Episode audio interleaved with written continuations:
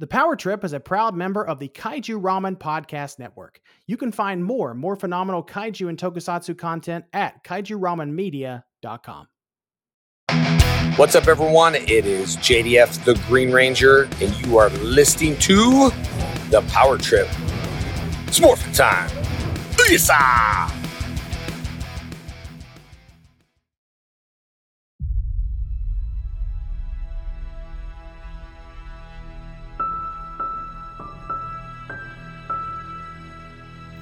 One fateful day in 1993, the evil sorceress Rita Repulsa escaped her space dumpster prison and attacked Earth. Five teenagers with attitude had their lives changed forever when Zordon chose them to defend the planet. In the decades since, many more heroes have continued their legacy. The people of Earth rest easy knowing their home is protected by Power Rangers.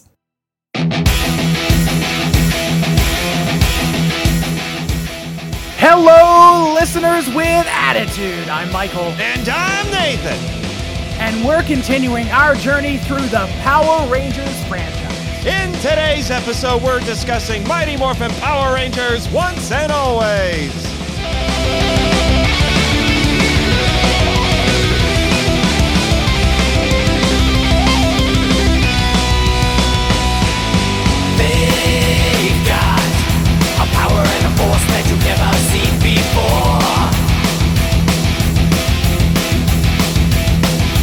They've got the ability to morph and to even up the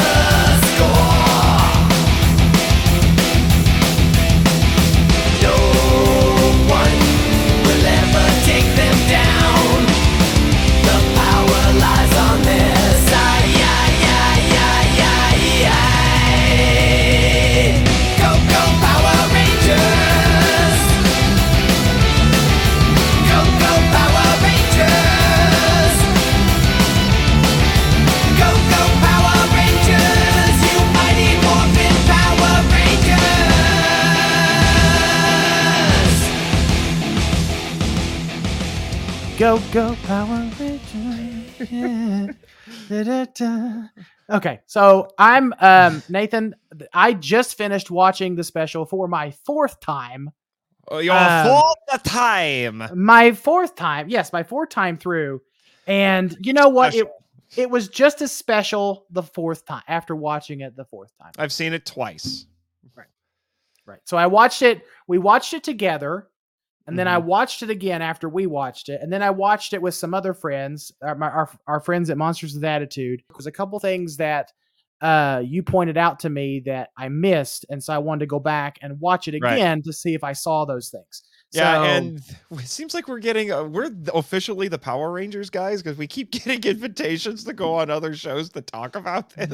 right. So so we'll be on a. I think we're joining Entertain up. this has asked us to come on, and you Right. had- you you're an honorary member of Monsters with Attitude, so they you guys watched it together. I'm guessing there's going to be a discussion at some point. Uh, I don't know if they're going to be a live discussion for it. I know, I know that Monsters with Attitude is planning a Power Rangers episode to commemorate the 30th anniversary that we're both going to be on.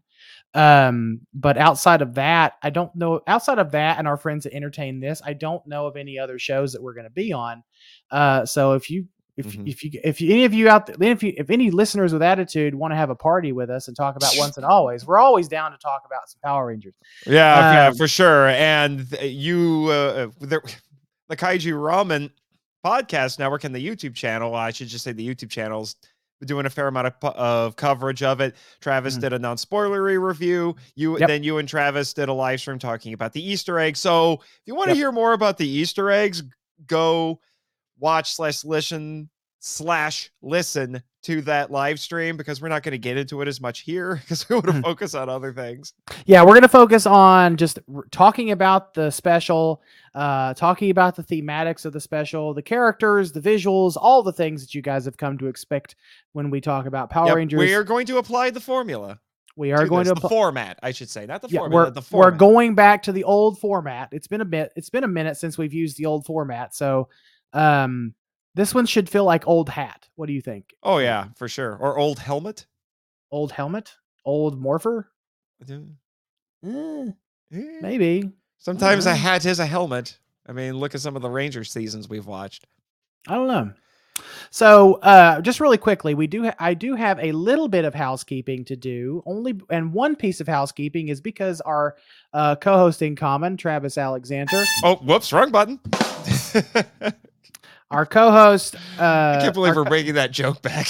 right our our co-host yeah our co-host in common travis alexander uh, of kaiju ramen media um, wanted me to mention uh, because this this show is a part of the kaiju ramen podcasting network uh, that if you are interested in picking up issue 9 digital copies are available now at kaijuramenmedia.com and uh, physical copies are on the way also tonight at, the- at the time of this recording so by the time this recording goes out to you the listeners with attitude uh, Kaiju Ramen Media will have started a brand new show called Kaiju Weekly. Well, it's not brand new; it's it's resurrecting an old show that Travis and I used to do. it's Um, reincarnating.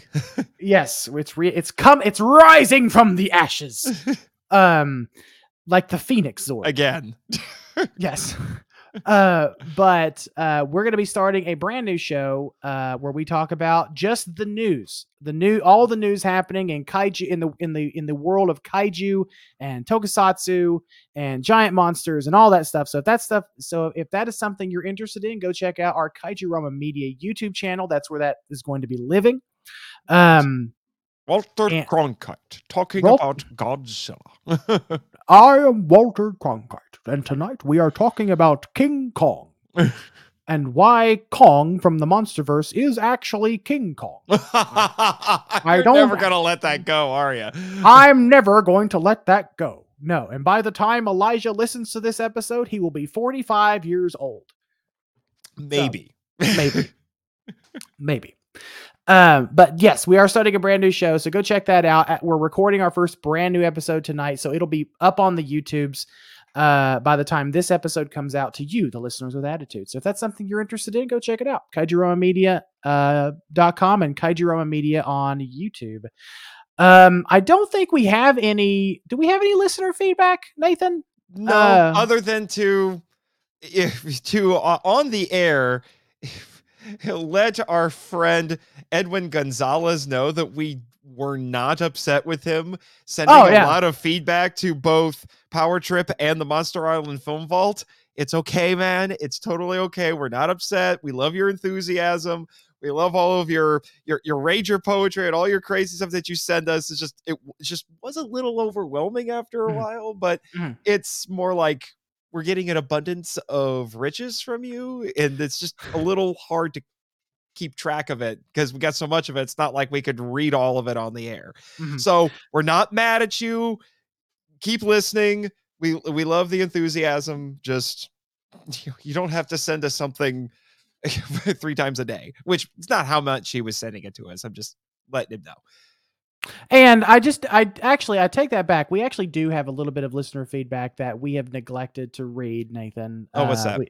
in the form of a Apple Podcast review. So I'm going to go Oh. ahead and it's the it's it's a very long one, so I'm not going to be able to read the whole thing. But I do want to give this person a shout out. Uh, the username Sly JT uh, on Apple Podcast, what uh, whomever whomever that happens to be. I'm assuming JT is your initials, so I'm gonna just call I'm gonna call you JT if that's okay. Um, you left us a five star review titled "First Time Listener" on February the 19th of 2023. We're just now getting to it. I'm so sorry. Uh, we've been catching up on all that listener feedback, but the first sentence of that feedback uh, is first off, I want to say thank you guys. As a first time listener, I've been revisiting Power Rangers. I've been revisiting Power Rangers seasons every now and then. The show ha- the show has been a love of mine since a child, and then he goes on to talk about his love of different seasons like Wild Force and the Disney era, and et cetera, et cetera. Um, so uh, thank you, JT, uh, for that for leaving us that review. We really, really appreciate it. Yeah, I'm looking over it right now. He says, I find myself saying yes quite, quite frequently, and I love it. yes, quite. yes, quite. Yes, quite. Oh boy. Yeah, I think Well- I've read this before, but it's been a little while. It's been a little bit, but I think we might have read it before on the podcast, but I want to make sure that we give shout outs where shout outs are due.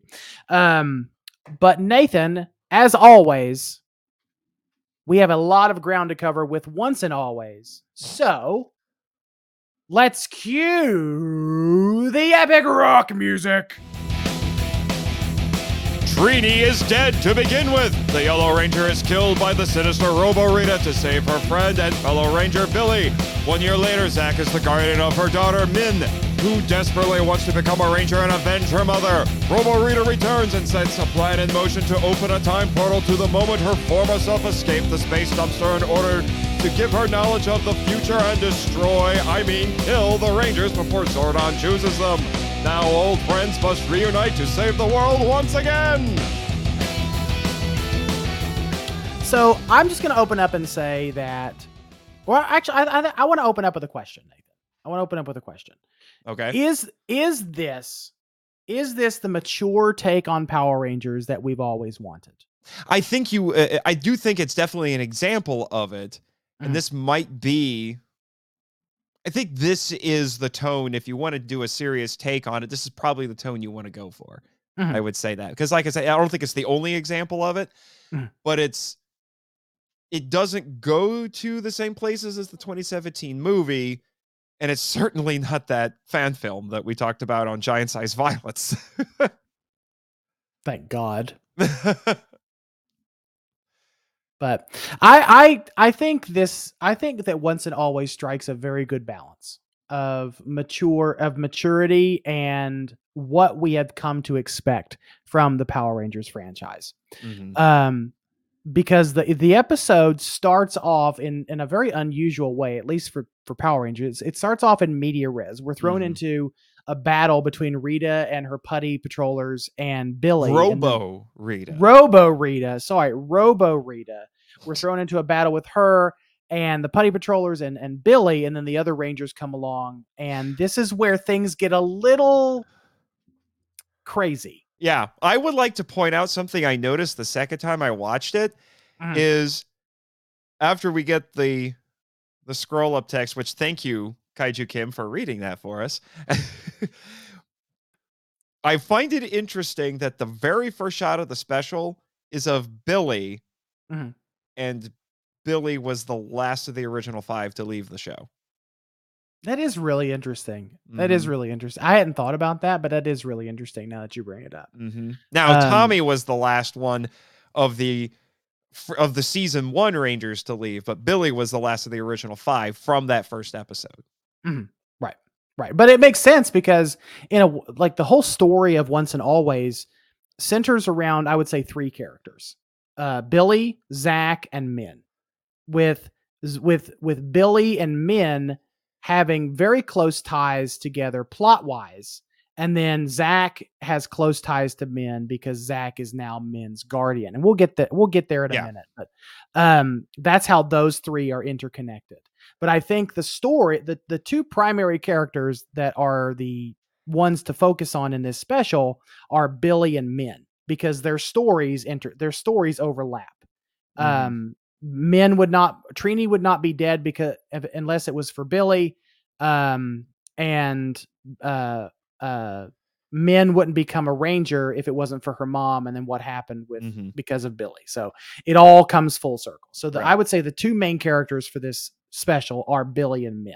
For sure. And we and we kind of got that from all the promotional material that we were getting, all the sneak peeks and all the stuff that that when this special was first announced, it was Walter Jones and David Yost Mhm. that were in that were introducing us to this special. So we knew that they were going to have. So we kind of knew from the beginning that they were going to have heavy involvement with one another. Um. So, or they were going to be heavily involved in the story, I should say. Um, but it, it is very much a Billy, I would say a Billy focused story. in a lot of respects yeah billy is a huge driving force in the plot which again we'll get into once we get down to that section of the notes Right. i do have a few uh, i do have a few tidbits to share some background on this this has to be. Uh, this is officially the most recent thing, other than Co- uh, not Cosmic Fury, other than Dino Fury that we've talked about, because Mhm. we are only a few days from its release because it premiered on Netflix April nineteenth, twenty twenty three. Now, this I'm still trying to figure out because I feel like honestly, Michael, we could do an entire lightning round on this. Mhm. But the Ranger Wiki claims that this special, for all intents and purposes, is descended from David Yost's script, Quantum Continuum, which has been a pet project of his for a couple of Mhm. years. He revealed it in 2021 and he's been shopping it around, but to no avail. Mhm. Now, given what I know of Quantum Continuum, which there isn't a lot that's available, I think what was it a few months ago? He released a Uh, portion of the script. Well, the first three episodes are available to read online right Okay. now. He really, yeah, okay. So it was supposed to be, I think, a mini series of some mm-hmm. kind. I think it's like ten. I think it's like ten. It's a ten episode mini series. Right, right. I think, given what little I know, because I haven't read those yet, give, given what I know of it, there's really only like surface similarities to it, from what I understand. So I hesitate to to connect the two. Right. So I think the the the background, the the intent of Quantum Continuum is basically to show what the Rangers have been up to ever since, you know, retiring the boots or retiring the the the morphers. Right. So there's there's similarities in once and always to that, but I don't necessarily think it goes as deep. I don't think it necessarily fulfills the vision that David Yost himself No. has No. for for what he was trying to produce. No. Like this is not this is not the visual rep this is not the visual representation of the quantum continuum script like everyone was speculating at first uh no this is completely a a new thing that hasbro and the team were coming up with Mm, to Simon celebrate Bennett and all of them. Si- Simon Bennett and the rest that they were coming up with to um uh to celebrate 30 years of Mighty Morphin Power Rangers. right. And this is a very this is very much if anyone was going into this special thinking, "Oh, we're going to see cameos from a bunch of other Rangers." Ah, eh, you're very you're going to be very disappointed because if you were expecting if you were expecting once and always to be like uh, specials of the past where we have this massive crossover of from different eras of Power Rangers and different teams and whatnot. That's not what this is. This is No. very much a Mighty Morphin Power Rangers story. it is very focused on Mighty Morphin with Easter eggs related to the rest of the franchise sprinkled throughout, which Mhm. we'll get into a little bit. And it does utilize, we'll say, continuity from other seasons because it has to. Right. But it's it's very focused on Mighty Morphin. And also, I should just mention really quick the special was written by Becca Barnes and Alwyn Dale, directed by Charlie Haskell. Charlie Haskell was a name I recognized. Mhm. And I found out that this guy's been directing Power Rangers, I think, since Ninja Storm. So he's Yeah. a veteran of the franchise. Right. So just wanted to make sure I mentioned that as well.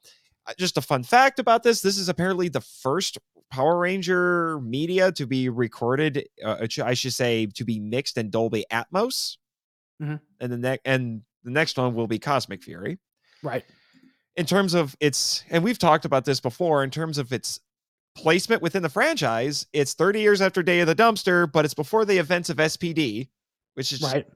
funny to think about that spd is still technically ahead of all of this and uh, if you haven't picked it up by uh, picked it up or picked up the implication Thuy Trang, Jason David Frank, Amy Jo Johnson, and Austin St. John did not return for this for a variety of reasons. Thuy Trang and Jason David Frank are tragically no longer with us. The special was dedicated to them. Mhm. They we did get a, a memorial card, but it was at the end, not the beginning. Right. Amy Jo Johnson turned down an appearance in this, and I didn't know why. And then you told me just last night that you heard why. Well, the rum- the rumor is the strong rumor is we'll say, um, and it is just. Let me just preface this by saying that it is just a rumor, but it is it is a strong rumor that she wanted to write this episode. She wanted to be the one to write it, and they turned her down. Hmm. She didn't want. She didn't want to come back in spandex. She didn't want to reprise the character. She wanted to write the episode. Um, and that is the rumor. That is the rumor that's floating around in Ranger Nation right now. Is that she wanted to write for this and they turned her down, so she didn't want to come back because of that. And then, of course, like you said, uh, Thuy is no longer with us. Thuy's been dead for twenty years Yeah, almost. at about this 20 point years. About 20 years and then uh, jason david frank just tragically passed away last november um, And austin Austin st. John can't be in it because of his legal trouble right now. yeah austin st john's going through some legal trouble right now so he couldn't come but but i will say a nice little touch that they, that they did add and i asked i actually tweeted at simon bennett last night and he confirmed this for me the they did actually adr the voices of uh, jason tommy uh, and kimberly into the episode so you can hear it best And Uh, Trini. and Trini, and you you could hear it best um, when when it's the second morphing sequence when they're when they're meeting up with Robo Rita, uh, Snizzard, and Minotaur, and you can kind of hear at the cemetery. at the cemetery. You can hear their voices in the distance, and it, that that sounded like them, and I was like ninety nine percent sure that was them.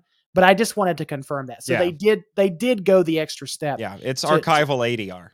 mhm, to ADR it. So that was a nice little touch. I appreciated that a lot Mhm. about it because we were really curious what they were going to do. And let me just say this too: the way they handled the other Rangers not being the way they handled green, red, and pink not being able to be there. Well, Trini too, but uh, those three especially, the way they handled it was actually clever. Uh, I thought it was like if you didn't know that they were going through some stuff, you probably wouldn't. You, you probably wouldn't know. Well, and something that should be noted, and we've mentioned it in some past episodes when we've talked about this upcoming special. The death of JDF did not affect this other than the memorial card at the Mhm. end. They, because JDF had already told them no. Right. So th- what we're getting was what was what was originally intended because JDF already told them no. if it were not for JDF passing away, this would be a Thuy memorial because Yeah. everything is focused on Min and and uh, Trini's daughter. Um, so this would have if if it were not for JDF, if JDF were still alive today, this would be a one. This would this, would- this would be an entirely like Thuy memorial. Right, for sure. A- uh, which I mean, again, when we get to the characters, we'll unpack it. But I do think that. Uh, let me preview by saying that this that the death of Trini was handled better than I was expecting, Mhm. and I do think retroactively confirms some things that people had wondered about. Mhm. Yeah, we'll get there. Yeah. yeah, we'll get there. Also, this is just crazy. This actually marks the first time Walter Jones and Steve Cardenas appear on screen together. Yep. It's crazy to think about, isn't it? Yeah. That is because after after 30 years and all the crossover specials and everything that that we've seen for the franchise, um, this is yeah, it's is it's just crazy to think that this is the first time those two are appearing on screen together. Yep. And we'll talk about it. But the Megazord in this, it's funny because in what it's a tokusatsu tradition, working the toys into the thing, Ultraman has done it, Super Sentai has done it, Power Rangers has done it before, and a Kamen Rider does it. So we have Rangers that get turned into Lightning Collection, literally turned into Lightning Collection figures so they could power the MacGuffin for the evil for Robo Rita's evil plot. And hilariously, the toy developments, the, the toy elements don't just stop there. The freaking Megazord in this, it's CGI for one thing. And how did they make it? They scanned the Zord Ascension Project figure made by Hasbro and used. Yeah. So when you're watching this, you're literally seeing the toy. Right. I mean, it's Which it's it's less obvious. I will say it's less obvious than what was it? The Ultra Ninja Zord that they did two or three times in in uh, season two or three or whichever one it was, where it was literally they they recreated the the Zyuranger footage with the action figures. But yep.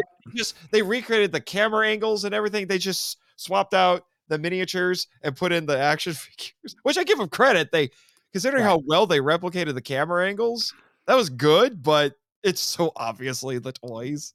I'm gonna try not to park here long, so I just want to say this, and I don't need the button, Nathan. Don't don't you don't have to press the button, but I was Embrace I- the button. I was really I was disappointed. And this is a let me just preface this by saying this is a minor nitpick, but it is something I noticed and it did bug me just a little bit, just a little bit that they spent that because this special obviously had a budget. I don't know what the budget was. I haven't been I really haven't been able to find the budget numbers for it. I'm sure we probably can if we dug deep enough. Um but this obviously had a budget because they recreated they recreated the juice bar. They recreated uh uh Bandora's or not Bandora, sorry, uh Rita's Moon Palace. Um they did all of these iconic spaces within Power Rangers, but they couldn't find the time to putty the freaking joints on those Lightning Collection figures. So there is a shot in Once and Always where Rita has all of the Rangers in her MacGuffin in the device, and she and they're all captured and they're shrunk down into action figure size, and they and the camera pans across it, and you can literally see the the elbow joints, the knee joints, the hip the hip joints. It's literally the action figures, and I and I really wish they would have taken the extra time to putty those joints and to do the things that they needed to do to make them not look like action figures.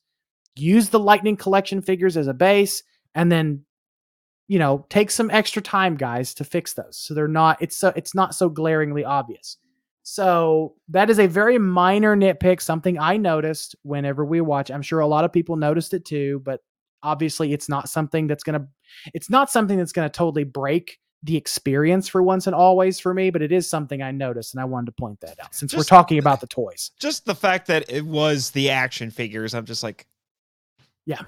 Uh, That was enough for me. I, I wasn't worried did- about seeing the joints. I was just like, it's the freaking action figures. Now they did take the time to do that with Jason, Tommy, and Kimberly. They Those are did the take ones the, you're going to see the most. right, right. They did take the time to do it there, but they didn't take the time to do it anywhere else. So I I, do know. have but- the full list of all the other characters whose toys we see. Mhm.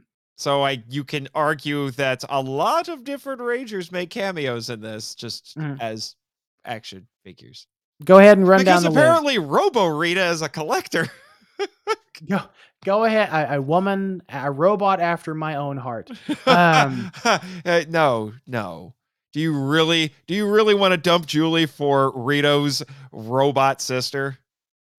Uh, no. Do you really want Rito as a brother-in-law? No, I don't. no, I don't. Do you want Zedd? Uh, well, no, Zedd. No, Zedd wouldn't be involved in this at all. But you'd have Master Vile as your father-in-law. You want that too? Nope, I do not. I do not. I don't like. Uh, I never. I no no. Sometimes ah. Sometimes Julie gives me the cold shoulder, and that's just that's plenty enough. So I don't need it from a hunk of metal. Um. Plus, how you gonna? Uh, uh, uh, do you really want to wake up to that face every day? I mean, I was I was gonna say stop while you're ahead, Marchand. Um. So. Do you want to Uh, give the listeners of the attitude a list of the Rangers that make cameos to make the cameos? Okay, okay. So you get uh, Tanya as Zeo Ranger Two. So yellow, the Phantom Ranger. You get Carlos as the black in as the Black Space Ranger, Ashley the Yellow Space Ranger, Leo the Red Galaxy Ranger, Damon the Green Galaxy Ranger, Kai the Blue Galaxy Ranger. Then you get Merrick from Wild Force, the Lunar Wolf Ranger. You get Connor from Dino Thunder, the Red Dino Ranger. Poor Trent, the White Dino Thunder Ranger. And then we get three from Beast Morphers. We get Devon, the Red Ranger, Ravi, the Blue Ranger, and Nate, my, my the one I have name affinity with, the Gold Ranger. So that's all of them. Yep. Okay. Those are So- the ones that have the action figures.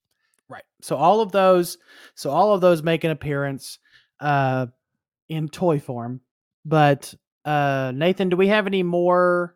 Do we have any more stats that we want to run down before we move on? Nope. Uh, we can move on to the theme song. Okay. Well, it's Ron. Ro- it's Ron Wasserman's Go Go Power Rangers because Ron Wasserman is involved in this. They brought he back. was the composer. he was. He was the composer. They brought back. Um, they brought back the Wasserman theme, uh, Go Go Power Rangers. So that felt really good.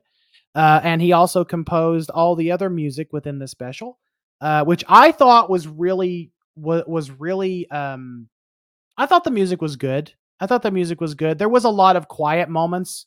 I think uh, our friend Travis pointed out there was a lot of quiet moments in this in this special, but I think the Mhm. I think the music was utilized very well. Yep. Nothing was nothing was distracting.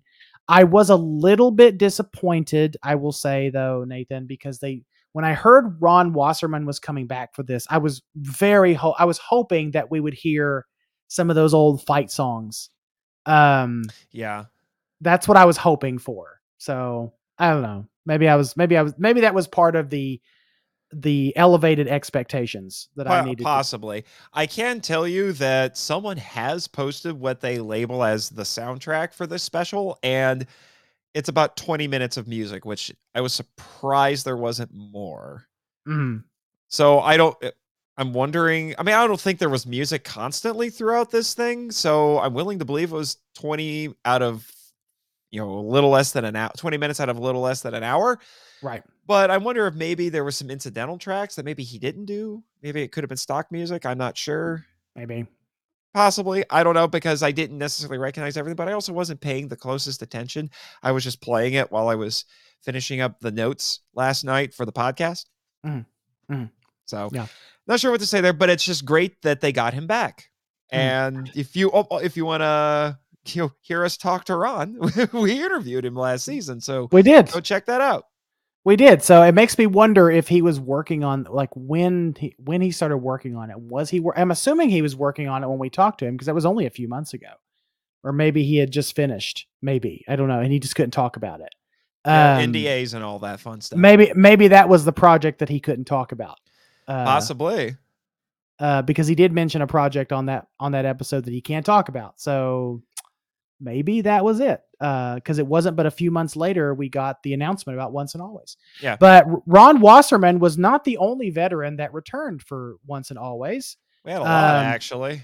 and uh, one of one one of whom we also interviewed on this podcast, Miss Jackie Marchand, was a uh, story consultant. What Yep. was her official title for this? Was it story, Story consult- consultant. Yep. story consultant okay so she assisted the writing team in in helping tell the story and i'm assuming she was helping them with like continuity and and how these characters should be written and all that stuff so she was here for a story cons- she was Yeah. playing the story consultant role which was yeah really keep in mind keep in mind that a title like story consultant can be a little bit deceptive nice. Mhm. because if you're a consultant that means that whoever is you're consulting with can't ignore you Right. so don't assume that she had Involvement. huge involvement or a huge influence over what's going on here because it could have can think of literally been- where it- somebody involved in a previous rendition of a project is brought on and listed as a quote unquote consultant but they're ultimately disregarded right it could have literally been a five minute phone call with her and the writing team them asking her questions Why am I suddenly picturing that scene from the Turbo movie when Divatox calls Rita? ah, like Becca Barnes calls her up. and It's like, hey, can you help me write this special? Write this special. oh come now miss miss marchand does not sound like that come on I know, but it's I I was imitating Rita, so Right. But no, I- it could literally be like story consultant is so nebulous that it could literally be anything. Um, she could have had, like I said, she could have had just a five minute con- uh, conversation with Becca Barnes to ask uh, about a specific thing that she wrote, and then that was it. And Mhm. she and she gets listed as a story consultant. yeah. Like, could- I mean, I would trust anything. Jackie Marchand over Ranger Wiki. True, I would trust I would trust Jackie Marchand over Ranger over Ranger Wiki. So it just feels it just feels nice, Nathan, that we've gotten to talk to some of the people that actually worked on this thing. Mhm. Um, and and. I've got I, and I can tell you I've met both Karen Ashley and Mhm. Steve Cardenas at a con- convention. You, you can go back and listen to that episode too, Mhm. that lightning round. And they both told me, hey, you're a podcaster. If you ever want us on the show, we'd be more than happy. and they will be at Mountaineer Con, I think in August. So that's up in Morgantown. It's like uh, about three hours away from here. So they'll be Mm-hmm. up at Mountaineer Con. So I plan on making the journey in August to go up there and, and meet some of them. Mm-hmm. Um, so yeah, there we go. Uh, any more little behind the scenes tidbits you want to share about Once and Always? No, uh, we've talked about the theme song. I think we can now now move on to the Rangers. Now, I've got a few here with asterisks, and I do that for a reason. Okay. So, here's the thing: Do we want to go in the normal order that we do with the colors, or do we want to go in order of, I think, relevance to the story? Who is re- who is relevant and who is the actual leader to the story? Um, because I usually because I always list these in the order of how they're put in the Ranger Wiki, and the Ranger Wiki has a particular order that it goes with. Well, right. So technically, we would tip we would typically go with Red Ranger first because, well, Red Ranger privilege. But for this, let's go in order of relevancy. All right, Um, so we'll start with I would say Billy. Let's start with Billy. Let's Yeah, start, we'll with Billy. So Billy Cranston, played by David Yost. I already mentioned yeah, this is Mhm. his first time being in the franchise since Zeo, and he was Billy. He was didn't even play Billy in the last three episodes that he was in, Mhm. because we talked about it already about all the behind the scenes drama that was going on. There's no need to rehash this. It's it's apparently all been all resolved. All is forgiven, or other else he wouldn't have come back. Right. So here he is playing Fence- Billy, and a Fences lot have been has fences have- Billy. Fences have been mended. Yeah. Uh, apparently so. Um, so it just it just it's nice that it's nice that to have David Yost back uh, in blue spandex. Right. And also, and I just want to say, like I said, a lot has happened with Billy. Some of my little gripes with the special has to do with the structure, particularly how it handles exposition. Mhm. Now, I was fine at first with the in media res. It's like, okay, fine. You'll get me caught up later. And there were some bits of what's happened with Billy in the mm. last about 25 years or so, I would say, since Zeo, that I didn't quite get answers for until almost toward the end, which bugged me a little bit. I had to infer a lot of stuff until then. So it didn't bother me as much the second time, but I, I knew what was going on. So, you know, I have some gripes there. But I feel validated because I have joked both on this show and on the Monster Island Film Vault that Billy should be Elon Musk in the Power Rangers universe. And now he is the Elon Musk of the Power Rangers universe. Mm. Because we find out he runs, he's we find out he's a tech tycoon. Yeah. he runs he runs an incredibly powerful technology company. Cranston Innovations or Cranston Technologies. I think it's Cranston Technologies is what it's called. I think it is. I, I, I you, you want me to confirm that? uh no, it's fine. It's it's Okay. not So necessarily all that matters is that he's in charge of it. He has been supplying technology to its SPA, not SPD quite yet. He basically recreated the, the command center. the command center slash power chamber. I think it's it's the setup is like the command center, but the aesthetics looks more like the power chamber to me. Right. And uh, and we find out that he's the whole reason that everything got set in motion. You talked about how he's responsible for Trini dying. He's he's responsible for Trini dying to you know twofold. Mhm.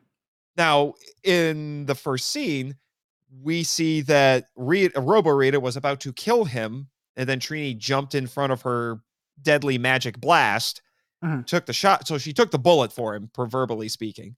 right. But we find out that that wouldn't have even happened if not for him, because Mm. surprise, surprise, he was trying to bring Zordon back, and he has the broken chamber, Mhm. the broken tube that we saw at the in Countdown to Destruction. Well, when we first see the tube, it's not broken. It's Okay, that's true. It's a it's a rebuilt tube. Okay, Right. okay, that's true, but it's it's cracked, which made everybody think that it's the tube from Yeah, well, Countdown to Right. Destruction. Right. When we first saw the preview, when we first saw the preview and the trailer and the behind the scenes stuff, the tube was cracked and everyone was like, "Oh, that's Zordon's tube from in space." Mhm. Um, that's what we all thought, but no, what like this is a brand new tube that Billy built to try to bring Zordon back. Yeah. Essentially, what what he was doing was he was searching the universe, the galaxy, for remnants of Zordon's energy from the Z wave. And let me just say this: I think, if I'm not mistaken, Nathan, and correct me if I'm wrong. Also, listeners with attitude, correct me if I'm wrong here, but I think this is the the first time that they have ever used the term Z wave It is. is. I confirm on that. screen. On screen. Okay, so you did confirm that. Okay. Yeah, it was a fan term, and now it has been canonized. Mhm. So he's try he's scouring the universe with his technology, trying to find Zordon's particles, which is it's comic book logic, but I'll go with it. Oh, Sure. well, it's also kind of Star Trek logic too, but it's very comic book logic. It's it doesn't break anything. It doesn't break anything. And interestingly, instead of finding Zordon, Mhm. And I th- do we want to save this discussion for when we get to Robo Rita?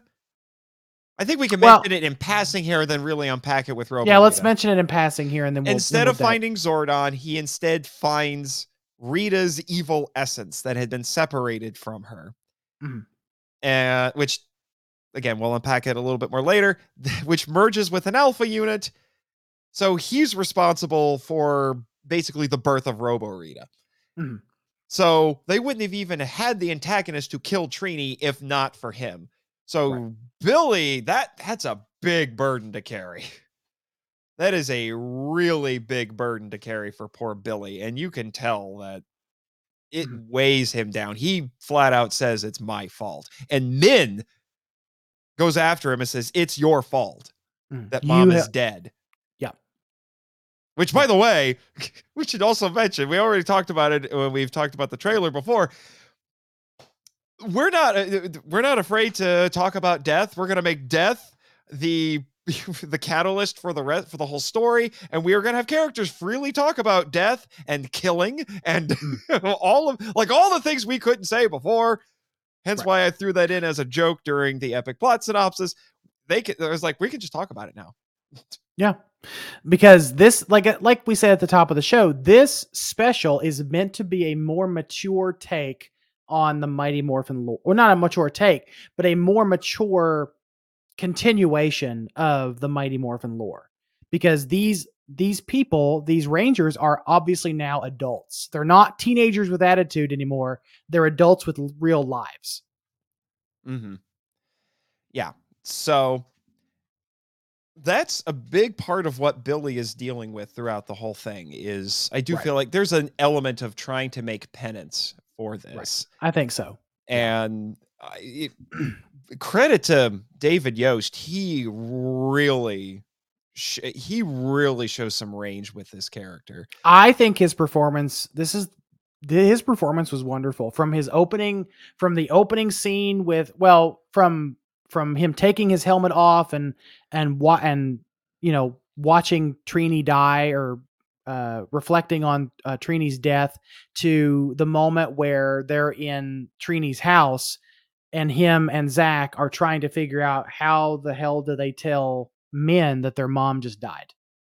I, I, I when I saw that, I was just thinking to myself, man, how do you how do you tell someone that? How do you tell someone that? How do you walk into someone's house, especially if it's a teenage girl, and say, "Hey, guess what? Your mom is dead." Mm. but and not not just your mom is dead, but your She mom murdered. was, your mom was killed by an intergalactic sorceress, a robot intergalactic. a sorcerer. robot, a robotic intergalactic sorceress. Like, how do you tell people that? Because Min does not Min does not know that they're Power Rangers. I don't Mhm. even know if Min even That- knew which- that her mom was a Power Which is interesting. That just tells you how deeply ingrained the words of Zordon are for these people. Oh, I mean, it, they, they Zach makes reference to that because in that conversation with Billy, uh, Zach says, "Remember what Zordon said? We can't. Uh, you remember? You remember Zordon's rules?" And then Billy fires back with, "Well, sometimes rules can be broken for a good reason." Mm-hmm. when they're deciding to reveal because because Zach says we have to tell her everything. We have to tell her everything. But uh uh, or no, Billy. Sorry, let me back up. Billy says we have to tell her everything. Zach doesn't want to because he wants to. He wants to uh, respect Zordon's rules, and Billy says that rules are meant to be broken sometimes, or rules are meant to be broken for good reason. Right. Yeah. Yeah. So, I, like I said, it's it's a huge predicament, and then Min basically solves the problem for them because she just overhears them. Right. Yeah. Yeah. Which, man. Yeah. So, this special, I, it's. I, honestly, there's not. I mean, there's some humor in this special, but it's not laugh out necessarily laugh out loud funny. It does not start with all that much humor. It starts off really dark with Trini's death and then the repercussions of that. And yeah, we'll jump ahead a year and there's eh, there's you know there's some there's some little quips here and there. Yeah. You know, later on when people are kind of getting settled into their new normal and stuff, but It it just reminds the audience that this is not the same power. That this is in in some ways not the same Power Rangers that they grew up with anymore. right. um, because this special is obviously geared towards adult fans, people like Mhm. us. People It's still family bracket. friendly though. It's still yeah, it's still incredibly family friendly. You can watch this special with your children if you want if, if you have kids, but it is obviously geared towards people our age that grew up in that time period. Right, right. And I do think we see Billy go on a journey in this where by Mhm. the end of by the end of this special after everything that they've been through, he has a final conversation with Min and everything is reconciled. And you know, she has forgiven him and Mhm. he's been able to like the rest of the team has been able to move on from everything. And uh, he get does get some some very superhero esque catharsis because he's the one. Well, he technically doesn't kill her, but come on, he gets to step Robo Rita in the back. So I, I do want to ask a question. I do want to ask a question. Um, and this kind of relates to Cosmic Fury. Do you think that they're setting up a sit? Do you think they're setting us up for the return of Zordon? I in think so. Cosmic Fury. because that's that plot thread is left dangling. Mhm. I think Yeah. they're setting us up for the return of Zordon, which that's going to be momentous. It will be. I'm glad they didn't do it here. I was worried that they would because I thought I thought- like, no, that's too much. I That's want them to save much. it.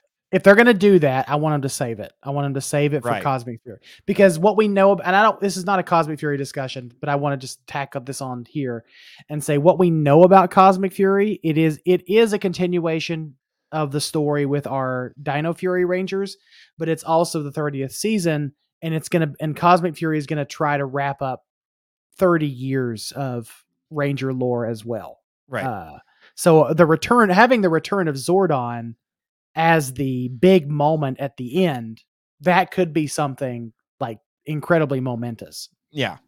Or at some point during the story of the special, like he's, he could be like, I don't know, like Gandalf coming over the hill with uh, with the armies to to save the not Minas Tirith. It was the I'm a terrible terrible fan now. The but at the end of Return of the King, so I it could be exciting. It could be really really exciting. But we should now move on. I'm sure Christopher Reiner is yelling at me right now for forgetting the thing, and I'll probably uh, Helm's Deep. There you go. Now Christopher I can stop yelling at me. Caffeine is not kicking it as hard as I wanted it to. Anyway, so we've already talked about him a bit. So let's move on to our Black Ranger, Zach Taylor, played by Walter Jones. I would say I don't. I think it's appropriate that the two original cast members, the original of the original five, who were able to come back, the story is very centralized on them. Mhm. And so we find out that Billy has become a tech tycoon. We Mhm. they mentioned Cestria. He's apparently traveled the universe. He can go get stuff in different places. So and he still knows Cestria. They apparently still have something of a relationship going. We don't know exactly what that is, but you know, And- there and but he still has connections to Aquitar and all of that. And my head canon, I actually stole this or I borrowed. Let me just say, I borrowed this from one of the members in our Facebook group, Rob Buck, where he says his head canon is that the reason why the command center is now on a beach is because there's an Aquat- Aquitian ship, Aquatarian. uh, Aquatarian ship waiting in the ocean for Billy, uh, or it's next to a beach so that if uh, Cestria needs to come along with Billy, she would have a place to uh, recharge and oh, okay. stay safe. So, so that is And that it's I- pretty. and it's pretty. So that is that's Rob's head cannon, and it sounded so good. I wanted to adopt that for my own head cannon. So thanks, thanks okay, Rob for yeah, that. I can go along with that. But anyway, and then we find out that we find out that Zach has been busy. He was a congressman. Which is really odd to think about because This, how Mr. Hip Hop Kido was is a congressman. yes, how do you think he like? Do you think he walks into the Capitol and does, does his little dance moves? Maybe. I mean, he did it here, so I don't even. Oh, good lord! I really don't want to theorize about which party he would be. I'm glad they didn't specify. I don't want to even acknowledge that. All we know is that he was a congressman. So, and he quit being a. I think this this is a very noble move of him. He quit being a congressman so he could To take, care, of Min. Yeah. because that is- he- I- it sounded like he felt a little obligated. And I believe that is an Easter egg from the comics. That's Mm. that's a little bit of an Easter egg from the from the comic books when he was in when him and Trini were the Omega Rangers. Mm-hmm. Um, so that it's nice that they worked that into the story of Once and Always. It, obviously, Hasbro has been paying attention. They've been paying, or hey, They've they've been paying attention to a lot of they, they've been paying attention to a lot of things. They've been paying attention to the memes, and we'll get there in a minute. um, but it's it's nice that they're that they're doing that, and it is it's Yeah. a very no it's a very noble sacrifice Mhm. that that uh Zach has. And speaking of noble sacrifice, um, Zach had had one of the best speeches. Yes, One of the which best- we will unpack during the awards because it won my award. It's going to be a very long award, but I have to give it to that Mhm, We it, because it, it's- that might. Be, I think that and I think that and probably the scene in the living room, and then probably the scene at the juice bar at the end are the three best written scenes in the entire special. Mhm. And but I think that's that scene in the command center where uh Zach is sort of he's he's he's trying to mentor Min and he's going through like a very brief history of the Power Rangers and Zordon and he's explaining all of that, but he's also talking about things like grief and revenge and all these things and I believe that speech is the um um not centerpiece but the the cornerstone Yeah. of what this special is supposed to be about. Right. Um, so it's it's yeah that that one's that one's good. Yeah. Uh, and Zach gets the kill shot. He does. He does. I'm telling you. I'm telling you. I, well, again, we'll talk about it a little bit more the awards. I was not entirely prepared for how hardcore this thing would get. Robo Rita get first. Robo Rita gets stabbed Mhm. uh, in the back and then out the chest. You can see the lance come Mhm. through Right. on her chest. She gets stabbed through the chest by Billy, and then, for all intents and purposes, executed by Zack with his with his power axe gun. And I think he even says, "This is for Trini, and then headshots her and she explodes. Right. oh my! Gosh. That was the climax. We'll get there, but that was the actual climax of the of the episode, uh, not the Zord battle. Right. It's just wow. Just wow. But it's it's like I said, it's really cool seeing what these characters we get to see the characters uh, we get to see that the characters have grown up. Now, Yeah. a couple of them we've gotten some hints of that. We've seen Jason come back a couple of times. We've seen Tommy plenty. We all know, so we know where he went as time went on. It's funny seeing these 50 something people be Power Rangers now. We had that joke in Dino Thunder. Aren't you a little old for this, Tommy? And we got 50 somethings being Power Rangers. Oh, it's real. It's really funny. Um, it's really funny that because we, we- I was watching this special with uh, some friends, the friends, our friends at Monsters with Attitude, and Adrian Settle, who is a member of Monsters with Attitude. Uh, we were talking about how well these guys have aged, and I said Walter This Jones. Walter is- Jones, especially. Oh my gosh. Walter Jones doesn't feel like he's aged at all, and Adrian. Uh, Adrian looks at me and he says, "Well, black don't crack, so that's why. That's why his That's Oh, why- no.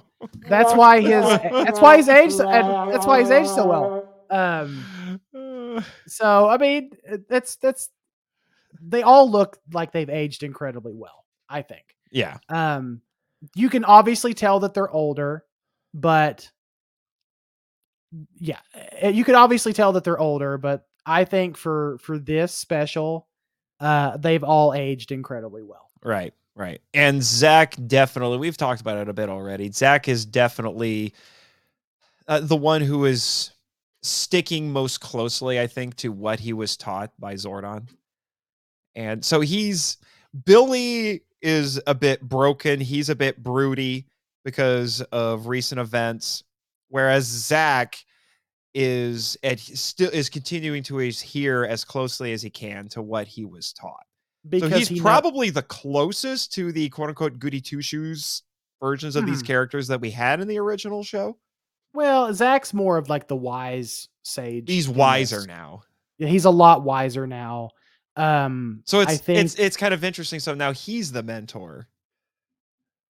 Right. I, I would. I, yeah, I would say that. Uh, yeah, I would say that Zach is the mentor for this episode. He plays the mentor role for this episode. Yeah. Like we've seen, we've seen other past Rangers do it. We've seen, we've seen Jason do it. We've seen Tommy do it. Um, I think, I think having Zach be the mentor for not just Min, but the mentor for the mentor for the audience, because the because Zach is there to remind the audience of the rules of Zordon, of the history. Um, whereas Billy is grieving. He Billy is trying to get some of that. Billy's trying to bring Zordon back and and return things back to the past. Zach seems okay with just letting things be the way they are. Right.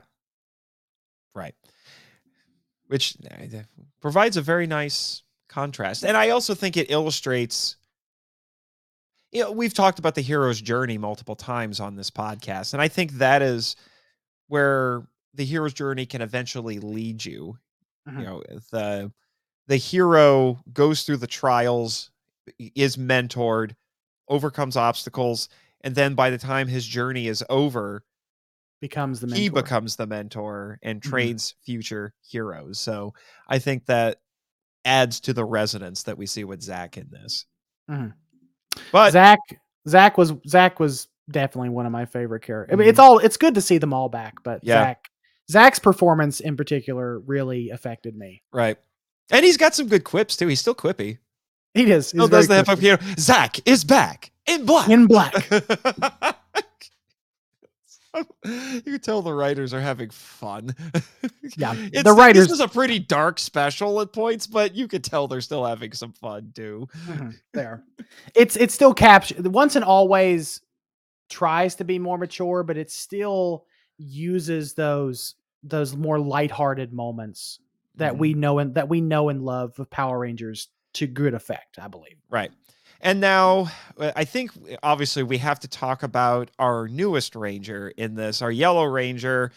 Yes, we're going full tilt spoilers with this. In case in case you didn't know, yes, Min Kwan, played by Charlie Kersh. I hope I said that right. Kersh, yes. She becomes the new Yellow Ranger. She inherits her mother's mantle, which is why, if you look at the notes, I do have Trini Kwan listed with an asterisk because that is Trini at the beginning. Mhm. But with but not too quickly, which I liked. Yes. Yes, she 'cause she's the one who goes on, I guess you could say, the more traditional hero's journey in Mhm. this Mhm. because she's trying to be. She wants to avenge her mother, Mhm. and they and Billy and Zach keep telling her, "No, this is Ranger business. Let us handle it." She's like, "I want to be a Ranger. I've been training." Blah blah blah. By the way, Miss Kersh is a crazy good martial artist. Oh, she's incredibly good. Yes. Oh my gosh, she is. she's good. intense too. She's, She's, intense. very intense. very, very intense at points. Eh, but so we get to see her progress. Mm. So at first, and we can understand why. I think we could all understand she wants to get the person, the villain who killed her mother. That Mhm. just makes sense. Mhm. But they keep telling her, it's like, you can't do that. Mhm. She says, Oh, this is about justice. No, this is about re- for revenge for you. Mhm. That's not allowed. Right. You can't do this. Right.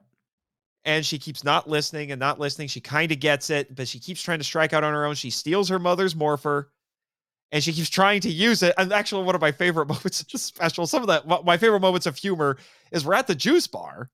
Ernie's Oh, juice yeah. bar. They Yeah, yeah, recreate. yeah. I don't know if they found the set or they recreated it, but that was an amazing recreation of that set. If that's Oh, the case. yeah, it looks great. It looks wonderful. and she's fighting a bunch of putties, and she's like, "Okay, guys, you're gonna get it, saber tooth tiger." Nothing happens, but all the putties are like, like all yeah, all the putty, all the all the all the putty, all the putties are a little gun shy at that moment. they're, they're, they, they're all scared, like, they're, they ex- they know what's about to happen, yeah. but it doesn't. But it ends up not happening.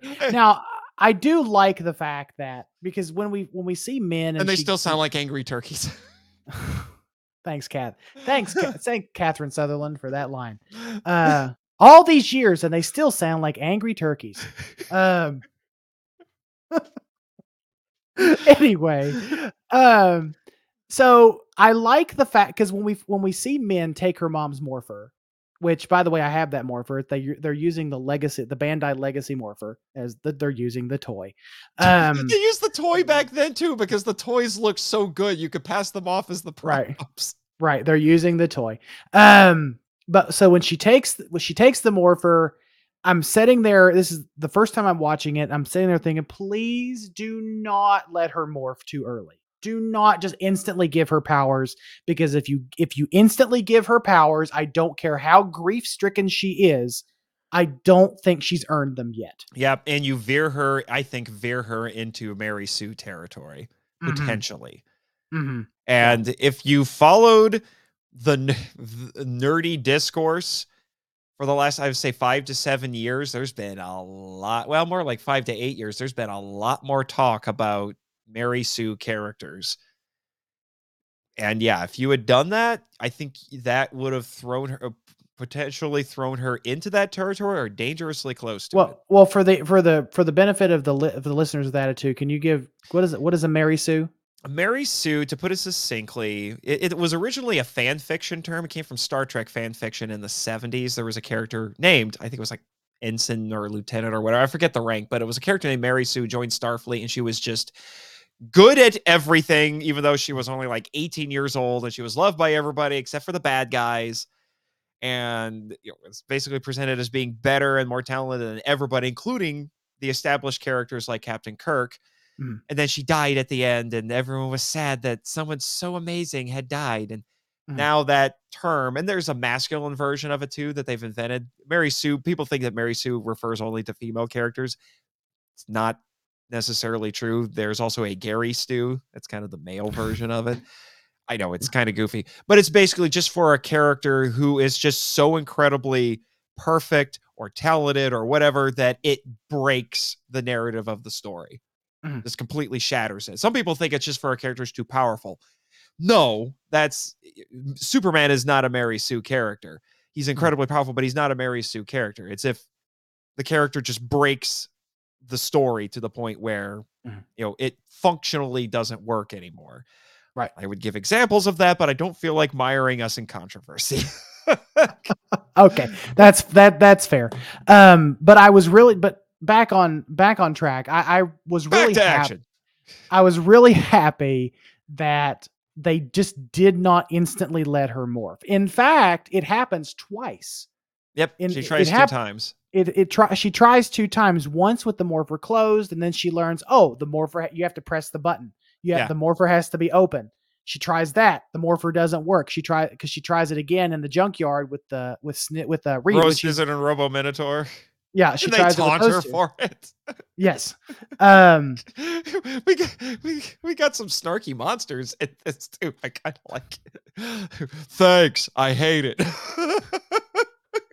surprise. Thanks. I hate it. Oh. What are you doing here, girly? Fun fact: I found out that the original Snizzard was voiced by Bryan Cranston. You didn't know that? We talked about that. Did we? I forgot about Yeah, it. yeah, we talked When I was doing my research, I was like, "Oh!" I was looking up the voice actors. Like, "Oh, it was Bryan Cranston was the original Snizzard." This was way. It would have been way out of budget, but it would have been so good to have him back just How it. funny would it have been if they did get him back? He's That would have been char- so He charged good. them ten times more money now, though. That would that would have been so good to have Ro- Bryan Cranston back to do to do. Yeah, but anyway, getting back to so getting back to Min. Mm-hmm. so she goes through this whole thing. She's always being told that you know you can't do it for revenge. You have to have better motives. But she and I like the fact that even though she is disobedient, like she runs mm-hmm. off and does things when Zach, her guardian, says, "No, you shouldn't be doing that. You should be doing your homework, not meddling in this." She suffers some consequences for it. she does, And yeah, I think does. there's some nuances there because yeah, Min makes some good points, but Zach is her guardian and she's being disobedient. He chews her Mhm. out for it. It's like you shouldn't have done that. Why are you disobeying me? Mhm. You know? So I appreciate the fact that she gets some consequences for that. And then when she does become the Yellow Ranger, it definitely feels earned. And it's I was telling you this when we were watching. It's like it's a weird variation off of a Western trope, a West like a Western movie trope, which Oh, is the the bullet in the Bible, the or bullet in the Bible. Yeah, it's Yeah. the where somebody uh, gets shot, but if they have like a little pocket Bible in their like a breast, the Bible. st- the, bullet Bible stops. The, the Bible stops the bullet. Yeah, get, the bullet gets stopped by the Bible. Yeah, yeah, yeah. Yeah, the bullet gets stopped by the Bible, and in this case, she has the morpher in her coat pocket, and she Mhm. and she replicates the beginning of it. So it's a nice bookend. She replicates the beginning of the special, where Robo Rita is trying to kill Billy again, Hmm.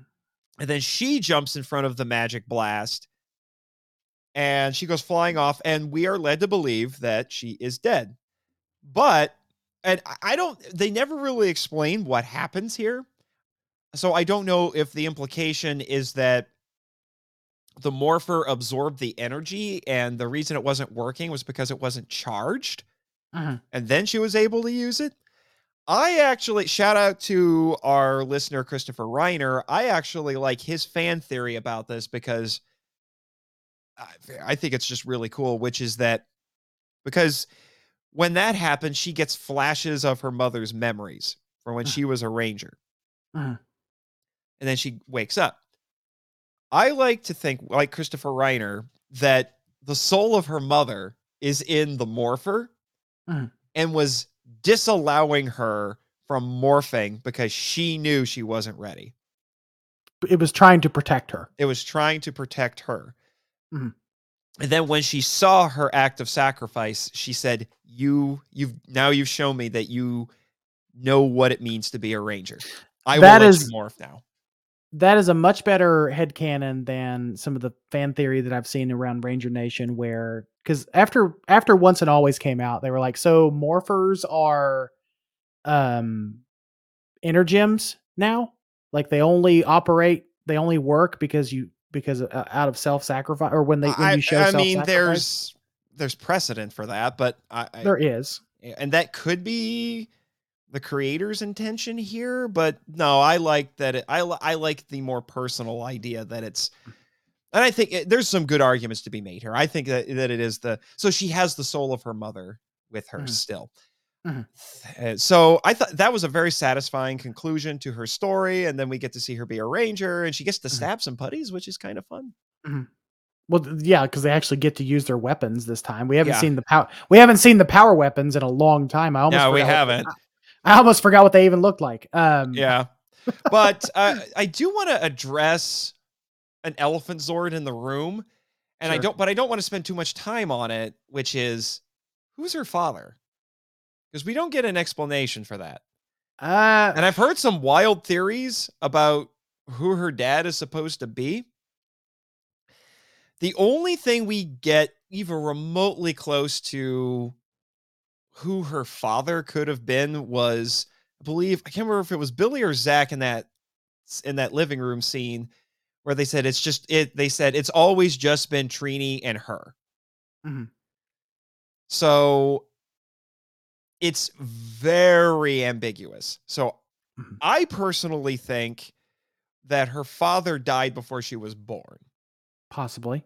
because if her father was still alive, I would expect he would be involved or somebody would bring him up.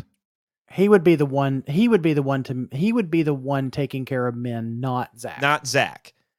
Mhm. Which tells me, I mean, even if it was like something of it was she's the product of a you know of a one night stand or Mhm. uh, you know th- her her father divorced Trini or whatever, Or it could have there, been- there would be some sort of involvement.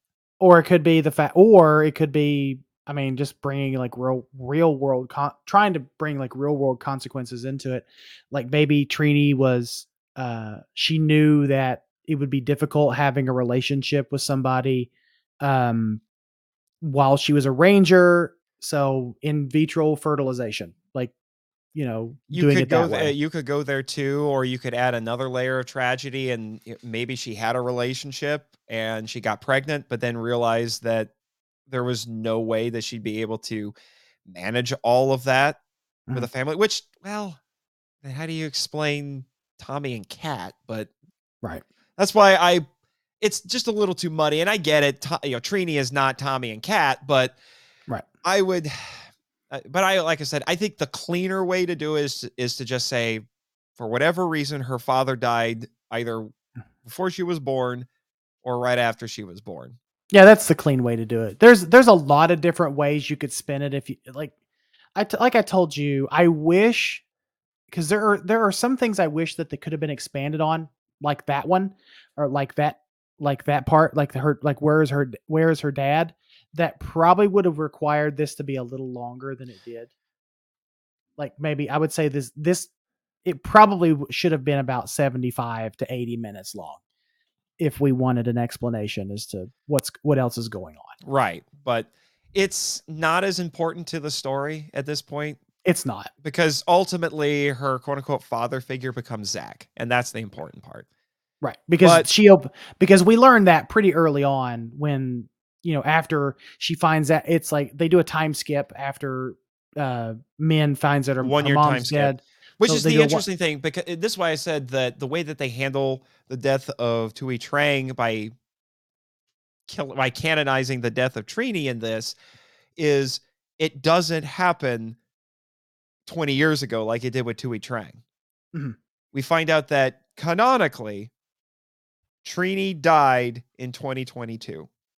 Right. So we're which base which I think retroactively confirms that any other time that we have seen the yellow mighty morphin ranger, so uh like in Beast Morphers and I'm trying to think what are some other instances. In Beast Morphers I know. Uh Dino Charge where they had all the dinosaur rangers come back. No, that was that uh yeah, Dino Charge. Yeah, that's correct. Yeah. Yeah. So any of those other times that we've that we've seen the yellow mighty Legendary morphin battle. ranger, huh? Legendary legendary battle. Legendary battle. I think we can safely assume that was Trini. Right. So that was Trini because we do see uh, Aisha does meet Min and she says, I'm happy that the saber-toothed tiger legacy is in good hands. So th- it's the other yellow ranger, the other yellow mighty morphin ranger saying, Hey, I'm glad that you have the mantle now. So, but it also opens up another question because Aisha was the last yellow. What did like how did Trini end up with the powers? Like how did these characters end with end up with their powers after uh It's that, that we- they explain it in this special for the immediate needs, but let's be honest, that that's that's a that's a plot that's a, hole. ca- that's a can of worms that's never been that hasn't been fully addressed for decades. that's a that's a plot hole i think in my opinion that's a plot hole that they could have addressed if they wanted to if we had enough time to Right. But That- regardless, but I appreciate that, as I was saying, because that means that Trini has been allowed retroactively to outlive Thuy Trang, Mhm. and they are using Tr- Thuy Trang's death and by extension Trini's death to tell a very interesting story about family, about legacy, about Right. inheritance, about you know all of these things that I think are very effective because we are seeing all of these well not all of them but we're seeing several of these characters as adults dealing with adult things and it would seem probable even natural for at least one of them to have not made it but Right. we still get to see Mm. the legacy of Trini Kwan Right. through her daughter Mhm. so, like I said, it can be a little bit touch and go sometimes with how you want to handle character death because an actor has died. I'm happy to say that my fear that it would be manhandled did not pan out. Right. There's another element that didn't pan out the way I was expecting to, but we'll get to that. Yeah, we'll get there. But anyway, we do have a couple more uh, a couple more rangers to talk about that aren't as important to this, but they should be mentioned. Our Red Ranger, Rocky DeSanto, Steve Cardenas. We technically did have Jason Lee Scott, but In voice only. in voice only, and he got captured to and put into the MacGuffin. But the, Alpha Nine, because it's an Alpha Nine this time, made quote unquote proxy pa- power coins. So now, so now he's not using Red Dragon; he's using Tyrannosaurus. We get, but we get to see what Rocky's been doing, and let's be honest, Rocky's better in here than he was at any point in the is the- original show. And you know, and come on, and I, I don't know if it quite makes up for the fact that he was replaced with a child, but all of these rangers get a moment. They they all I'm I'm very happy that they all get a moment. They like even no matter how big or how small. Uh, Rocky gets to stab the Minotaur and and destroy the with, Minotaur yeah, with the the sword, end. yeah, the downward stab with the sword, eh, Right. blows him up, and we find out Rocky's a firefighter.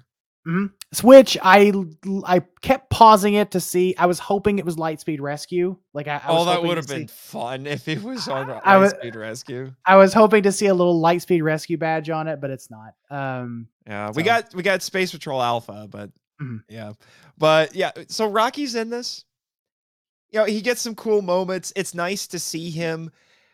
Uh, Steve Cardenas. uh, I for as I've said it before, as di- as much disrespect as I feel like Steve Cardenas, well, Rocky the character got in that original show, the writers just didn't know what to do with him. mhm. And I think I have to again shout out to Christopher Reiner. I think I agree with him. I think they probably should have made Rocky the Blue Ranger and made Adam the re- the new Red Ranger. Or no, no, they should have made Rocky the new Black Ranger and they should have made Adam the new Red Ranger because Adam had a personality more in keeping with a Red Ranger and just oh, you know, back then they were doing more with Adam Right. altogether. Now, Steve Cardenas was obviously very talented physically. Mhm. So eh, he just wasn't given enough to do. But Right. here, like I said, it was great to see him. I don't have a whole lot to say about him. I don't- I he don't- does a Superman punch at one point while fighting putties, which was cool. he saves a woman being thrown off of a building by a putty. So Mhm. that's that's was interesting. The they wouldn't have done that in the show, throwing women and children off of buildings. I mean, Um, Min gets picked up by putties and slammed on a counter. Oh my god, yeah. Like come on. Like they're not going to they're not going to let you up. And uh also one other thing too that I noticed um remember how Miss Marchand said that they weren't allowed to do headshots? They're Yeah. clearly doing headshots. like head punch head punches and kicks in this. yep. because Min comes through and does like a a fly uh, a flying uh uh uh not super kick. What's the the uh Like a Bruce Lee kick? no like a um torpedo kick Okay. like a like a torpedo kick drop kick uh, Drop flying kick. drop kick dro- flying drop kick to a putty's head. And I was like oh well they didn't used to be able to do that um so Yeah, it should be I- noted. This special is shot very cinematically at points. Oh, incredibly cinematic. It looks great. Yeah. I, think overall this. I think overall minus some nitpicks, I think the special looks great. hmm Um But anyway, so yeah, Rocky gets to be in this. He gets to be cool. More respect that he ever got in the show. Yeah, And not a whole lot to say not a whole lot to say about him. He gets some he gets some um He gets some good really- one-liners. He does. He gets some nice one-liners. I think uh, it was uh, Snizzard says, "I thought we captured Pink and Red." Um, um, and Cat says, "Different Rangers," and then Rocky says, "Same powers." So he gets to have some nice little quips and one-liners. But yeah, it's this is not a Rocky story. Mm-hmm. Yeah, it's not a Rocky story, which is which is okay. And then the other ranger that we have in this uh, out of our main cast is our Pink Ranger, who was Kimberly Hart through the magic of ADR, and then she got captured.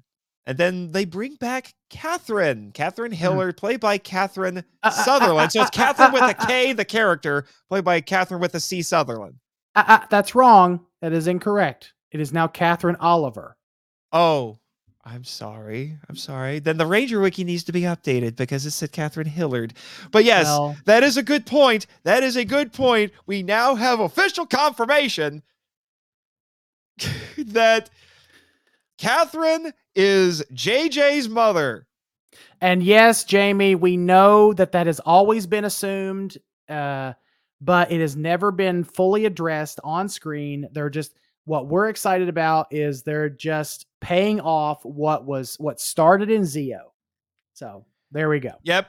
And that was hinted at in Dimensions in Danger, was quote unquote confirmed in the Boom Studios comics, most notably Soul, of the Dragon.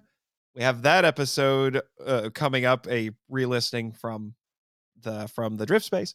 But so we now have official confirmation because she flat out says, JJ's my son, and Tommy's well, she doesn't say Tommy's my husband, but it's v- all but said. Yeah, It's they're, they're together.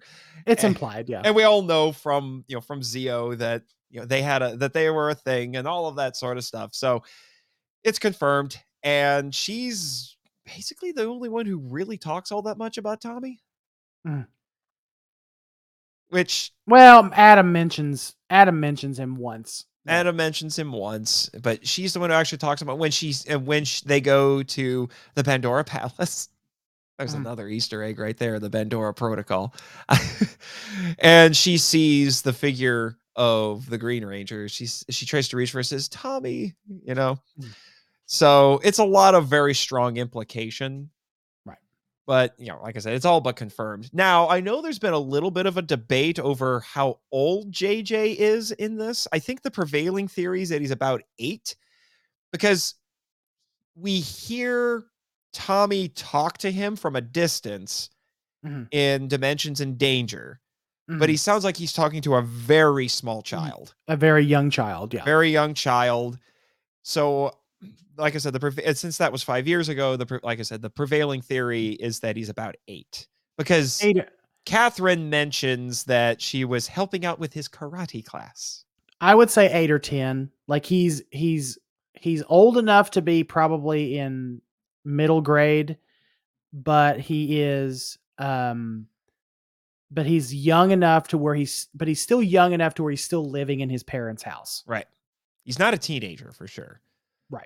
Right. And I don't know what year was Soul of the Dragon set. Do you do you remember? It's in like 20, I want to say like about 2034. I can look that up really quick, but it's farther into the future than I think some people realize. so JJ in that comic was in his late twenties. Oh, early 20s. early twenties. Uh, keep talking. I'll find it. Okay. But yes, it's all but confirmed here. You know, Catherine, the Catherine Tommy relationship, which might upset some people that are hardcore MMPR, MMPR fans, but it's just, I mean, just, uh, our friend Carl uh, has he's paid lip service to Catherine and Tommy getting together in the Mhm. audio drama, but he still has Tommy and Kim together, and I think there are just some people who would prefer it be Tommy and Kim. maybe. To be honest, but- if if if Amy Jo Johnson had left the show, it probably would have ended up being those two. But, um, but yeah, okay, so the, the Ranger Wiki here is placing it around 2038. okay, so that would make because it would be 20 years after Dimensions in Danger. It says. right. So that's twenty years after Dimensions in Danger. If say, if he was, we'll say that JJ was I don't about know three in dimensions. about in we'll, say we'll say he's about three years old right so you skip ahead five years it makes him eight 2035 he would be 23. 23 so okay so he's early, early 20s so that's about right that's about right um so approximately eight years old is what we would say Mm-hmm. Yeah. So I'm glad that they paid that off, made it official. So it's not just a Mhm. boom thing. right You know, it is it, it is canon now. So that's the But- biggest thing that we got out of that. And, but cat but cat gets, gets to say the meme. she, she said i don't care Uh, No, she- no, when- let, us set it up. Let's set it up. okay Let's set Alright. it up because this is when Alpha reveals that they've made proxy. Him and Billy have made proxy coins, proxy power coins, and Zach brings up, "Is like, hey, Zordon said that it was dangerous to make uh, to duplicate power sets, basically to duplicate powers." and Catherine says, "I don't care how dangerous pink energy is." thank you hasbro for paying attention to the meme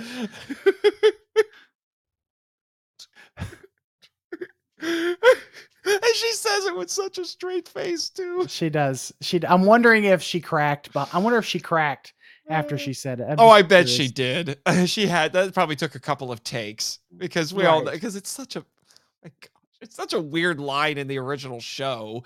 And it and it's it's it sounds it, honestly it sounds weird in the context of this because everything is supposed to be so serious, and then you come out with a line like that and you just can't you, you just can't help it. I would just like to point out that I love the fact that Catherine Sutherland's accent hasn't changed a lick in, almost 30 years. oh, I love it. I love it. I love she her accent. still has that Australian twang. It's like nothing changed. Mhm. It's so great. No wonder Tommy fell for her. I mean, come on. It doesn't. It doesn't come through. It doesn't come through as much when she's like fighting the putties and stuff like that. So I'm wondering if that's something else. But, um, but yeah, like uh, she has some really good one-liners. She's the one that says, "After all these years, these still so- they still sound like angry turkeys." He still sound like angry. Um, turkeys. and she she gets I want now. I want to know if that's where they got the ADR for those things. Like did they like did the sound like did the sound mixers literally go go go out to a farm, agitate turkeys, record it, and then add that to the mix? I mean, it probably not, prob- not puppies, putties. probably not. I mean, it's not hard to make. you know, it's not hard to make that noise. Um, but Catherine gets some nice moments in there. She's the one that dis- she's the one that destroys the MacGuffin. Mm, she gets to use the power bow for the first time. She gets to use the power bow for the first time. She's Because she was exci- only the Mighty Morphin Pink Ranger for a handful of episodes. yeah for like a half season. That's all. Not even that. yeah. Well, yeah, Maybe 'Cause they 10 sh- episodes. maybe ten, and then she got turned into a child, and then Then Zeo it. happened. then Zeo happened. So um she gets she gets to use the power bow. She gets to she gets to drive that she gets to help drive the mega she'll pilot the Megazord and she's like, "Oh my god, I finally get to do this. I'm so excited." you know. oh, there's uh, there's another Easter egg there too because Min says, "How do you drive this thing?" And Billy repeats his line from the first episode, basically, where he says, "Watch what I do; it'll be second nature." Right. so it was just wonderful seeing her there and getting the Mhm. confirmation. You know, like I said, she's not as central to the story because Mhm. this is very much the the Billy, Zach, and Min show. But I'm glad that they were there.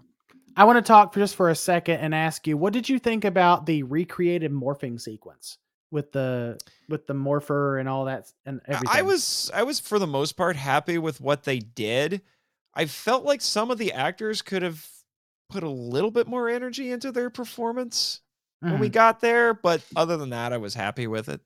Yeah.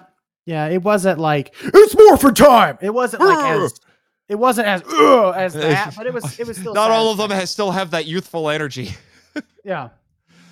It's like I don't know. it's more for time. Oh god, my back. Yeah. Oh man. oh boy. Now I do have one entry other than the list of action figures. I, I do have one entry under the Sixth Ranger or Allies section, just because we need to acknowledge it. Because it was something that we talked about. There were theories about it, but the Green Ranger is in this. Mhm. So, and it is flat out said to be Tommy. It is Tommy. Yep.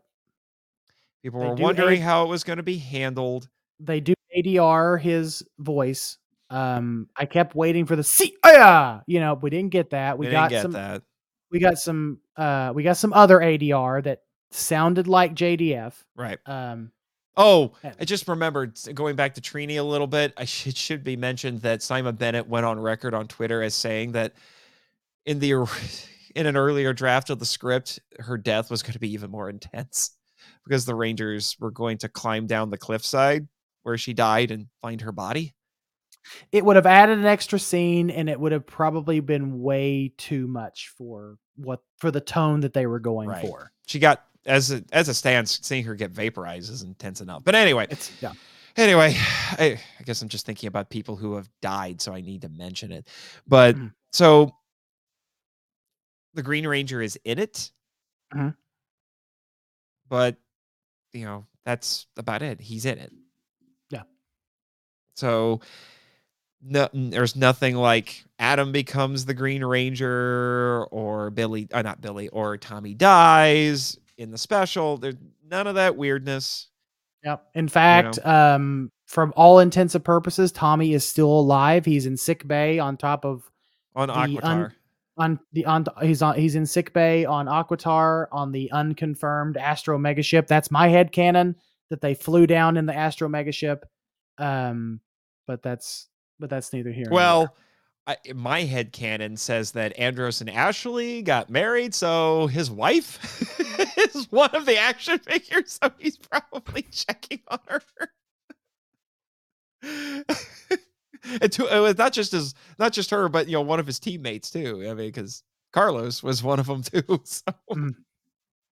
Right. But I'm weird like that. So actually, I think in terms of canonicity and timeline, this might be around the same time as Trial of Astronema uh, because it's before SPD. right. So this would this would Oh probably no, it would be a little bit before because because Aisha and Adam say that they're still fighting the Troobians. Right. And we know that the Troobian army is the army that the, the race of people that Emperor Gruumm was in charge of. Yes. Yes. So, all that to say. anyway, well, we're, uh, that's I- I'm going to warn you right now, listeners with attitude. That is actually still not the nerdiest thing you're probably going to hear in this podcast. Just wait for it. Anyway, so yeah, we acknowledge the existence of Tommy. Mhm. Okay, so now we have our supporting cast, and I think we'll be able to breeze through this relatively quickly because a lot of them we've already talked about a bit as, as it is. But do we need? Should we talk about them together? It's hard to talk about them separately Adam, this. Adam and Aisha. Adam and Aisha. So Adam Park, Aisha Campbell, Johnny Yong Bosch, and Karan Ashley. Mhm. They are now members of SPA, or it's not said, but everyone's just been assuming it's Space Patrol Alpha instead of Mhm. Space Patrol Delta. Mhm. Because as we said at the beginning, this is before SPD, because SPD is canonically in 2025. Right. Let that sink in a little bit. It's We're only like two, two years, years, removed. away Yeah. from catching up with SPD. So, as I was saying, they're part of SPA. They are they're they're doing a lot of stuff in the background. They Mhm. contact the Rangers a couple of times and talk to them. They serve I don't want to call them plot devices, but they do serve for, some plot points because that's how we find out that Billy has some stealth technology because he's given it to SPA to Mhm. fight the Troobians, and that's a plot point because he used that to sneak onto the Moon Palace and all that stuff. But it's also just nice to see two of the other Mighty Morphin characters who are in this. The Mhm. other two replacements because we have Rocky, so we get the other two in here. Mhm. It would have been cool to see them in action. I I get the impression that they're probably in administrative roles. Yeah, that's the impression I get too. So I- I also don't exactly know what this means. If they're SPA and then we have SPD later, I think what I read was that SPA is probably Earth based and SPD gets started on what is it? Uh, it's Kruger's home planet. I can't remember the name. Oh, Sirius. Sirius. serious. Yeah. So it's a different division of the same thing. So it's showing us what these characters have been up to while also paving the way for what we know is going to be in the future of this franchise. And it actually makes sense that the, these two, even if they're not being quote unquote rangers anymore, because obviously Adam is not a black ranger anymore. And Aisha's not yellow anymore, and, and she calls that out with Min. But you can't take the ranger out of them, obviously. Once a ranger, always a ranger. And that's where the name of this special came from. Mm. We ignore the episode that that came from, but uh yeah because actually what's really funny about that that is an episode where adam does come back and assume the powers of the black ranger it is. Yeah. Figure uh, figure it all out later. I don't know. Yeah. Maybe he joined SPA and gave his morpher back to Zack or something. I don't know. maybe we'll we'll we'll we'll cross that bridge later Yeah, we'll cross that bridge later. But anyway, so it's cool. it was see- good It's cool. it was them. good to see them yeah, it was good to see them again they don't play a huge role in this outside of just like you said moving the plot along giving us giving us a uh, helping us um get a new plot device with the cloaking device with the cloaking devices and everything um and then they show up at the end and it's pointed out that it's pointed out by our next character it's like oh guys you've missed all the fun Alpha Nine, alpha voiced by Richard yes. Steven Horvitz, who thankfully is not having a magical Christmas. which which led me to ask the question whatever happened to alpha 7 so apparently and after doing some digging it was alpha 5 up through turbo alpha 5 went back alpha 5 left to go to eltar with zordon so then comes alpha 6 we see alpha 6 uh turbo through or no yeah we see alpha 6 turbo through lost galaxy and then um we and then, then, he, we show- have and he shows back up in the 50th anniversary special. Forever Red. No, That's Alpha. no, Alpha 7's in Forever Red. Alpha 6 comes back in your favorite episode. Oh yeah, yeah. Okay, so you're right. So that's what I was getting to. Alpha Seven comes back for Forever Red, and then here and then here we get Alpha, and then we get Alpha Eight at the at the at the beginning of the episode Who gets, to expl- who gets to explain Rita? to ex- yeah to explain what happened oh and Oh why gosh. Rita exists. So we Robo truly have Robo Rita. So we have true. So do we truly have evil Alpha at this point, or was he just used for parts? I think he was just used for parts, but when I both times I watched this, I'm just like, I feel so sorry for him because he's just screaming when it's happening, and I'm just like, she just consumed his essence, you fiend. you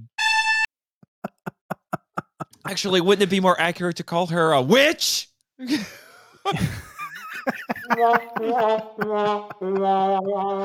but so it so we see so it's this is alpha 9 we under we we we get to see what happens to alpha 8 and we'll we'll talk about that in just a minute when we talk about our villains. But we we get to see alpha 9 alpha 9's characterization is exactly like alpha 5 um except with a few new i guess because he lives in a more modern world he throws around phrases like i'm my sensors are picking up a vibe Uh, no, Uh, you- you- come on, you could do a better alpha voice than that. Come on. Um, shoot. Okay, my sense. Oh, Rangers. Okay, my sensors are picking up a vibe. as long as he's not jive talking, we're fine. That's true. And Alpha has some really has some really nice uh little moments with. He has some. Guess light- I'll warm up the volcano. Guess I'll warm up the volcano. And it's really it, like yeah, it's um it's not pointed out, but the music but there's no music there. It's quiet. So it's obviously something that we're supposed to hear. Um because it's in, but it's in the background. Um and you know, he, he Alpha has some really has a nice reunion with Zack. oh Zack, always the charmer. Um, you know that kind of stuff, and it it was just really good to see Alpha back, and I'm so glad that uh Horvitz came back to voice to voice Alpha. It, it felt really good. Yeah, I wrote down those are the two alpha alpha 9 lines that I wrote down. Mm. So, I'm uh, uh, my theory unless I hear otherwise, I'm going to assume that Billy made these two alpha units I'm assuming, yeah. because they're directly connected to him. Mhm. Right. Which uh, that's interesting. That must mean he's gotten some Eltarian technology at some point or another. I mean, he's out there gallivanting across the universe, so he must be picking up some stuff from somewhere. I mean, he says that he can go get souvenirs from other planets. Yeah, because uh, Billy po- Billy says at the end of the episode that uh, he To asks Min. Min. to Min. He asks if he wants uh, if she wants him to bring back a um, Souvenir. souvenir from Mirinoi. Yeah, which then is followed up by her saying, "Mom always missed you when you were in space." Space. Get it, guys? And they talk about shell shock. like, oh, there, was, a guy. man with a traffic light on his back. Well, more like a it was actually it was more like a turtle yeah it was, it was like a turtle you know uh and then they yeah they make little callbacks to past episodes and just yeah, but it was just a- anyway, anyway, so Alpha, Alpha Nine, alpha alpha Yeah, 9 Alpha probably, 9. yeah. So he serves basically the same same role that we've seen him do before, and he's still wonderfully charming. Mhm. Never that never goes away. Just thank God there are no kidnapped children at Christmas. Uh, Although that would have been really funny if they had thrown that in there. It's like, hey, Alpha, remember when you kidnapped children to decorate a Christmas tree? that was not me that was my predecessor He went back to Eltar with Zordon and is now Yeah. probably crying in a junkyard because Zordon is dead. you know what i want now you know what i want i want a con- And he's want, possessed by Brainiac, didn't you know?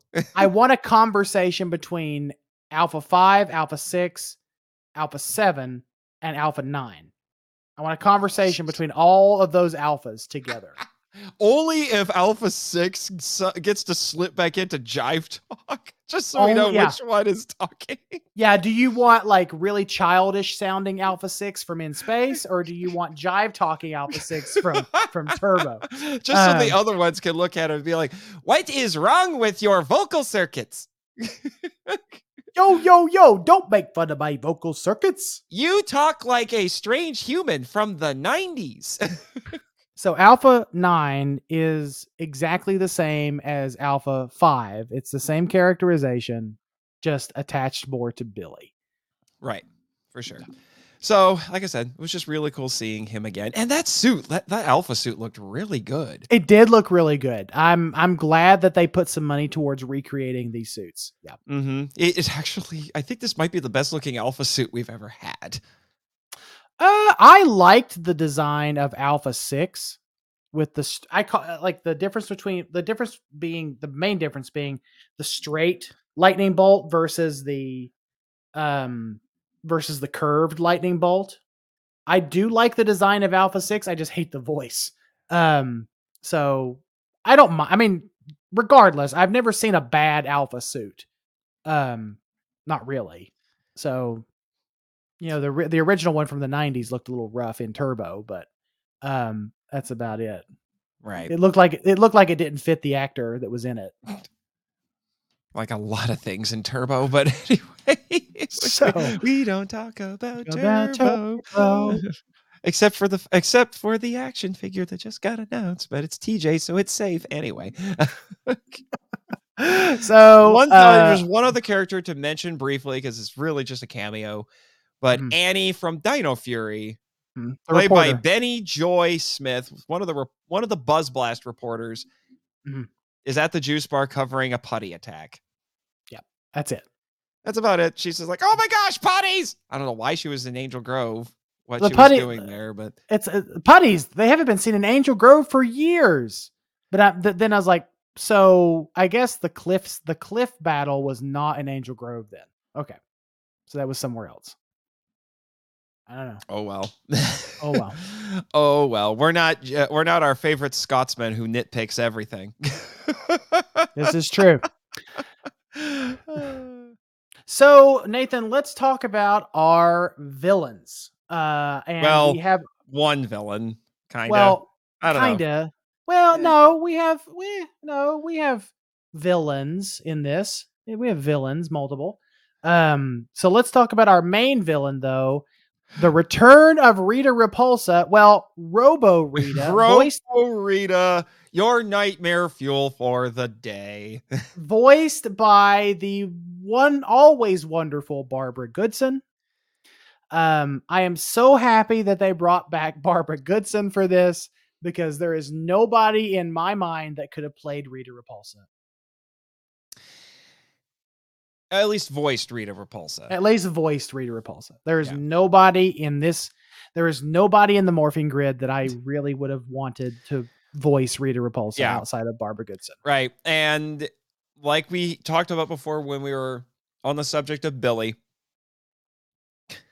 they it honestly, I think what they do with Robo Rita here, because they're trying to get back to the primordially evil Rita Mhm. Repulsa for this. Right. I think it actually makes more sense as comic book logic as it is Mhm. than what they did for Zedd in Dino Fury.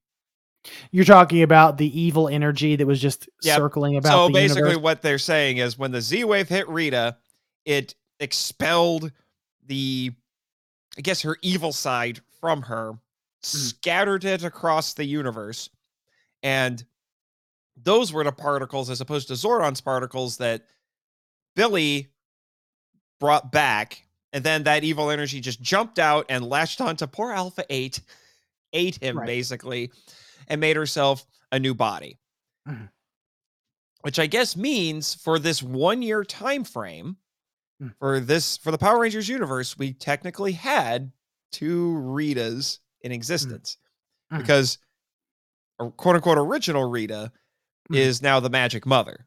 No, the Mhm. Mystic Mother, excuse me. Yeah. It's the Mystic so Mother. they so they couldn't so they couldn't bring back original Rita because it's the Mystic Mother. But it is it was interesting that they went as far as to recreate the dumpster scene from episode one. mm-hmm. Um and they did some clever editing and some um I'm assuming like some AR tech like some kind of AR computer technology to clean that footage up and make it look more current, which looked great. Um but I'm just I'm just it's I'm just really interested that they how how much detail how far they went to recreate all that.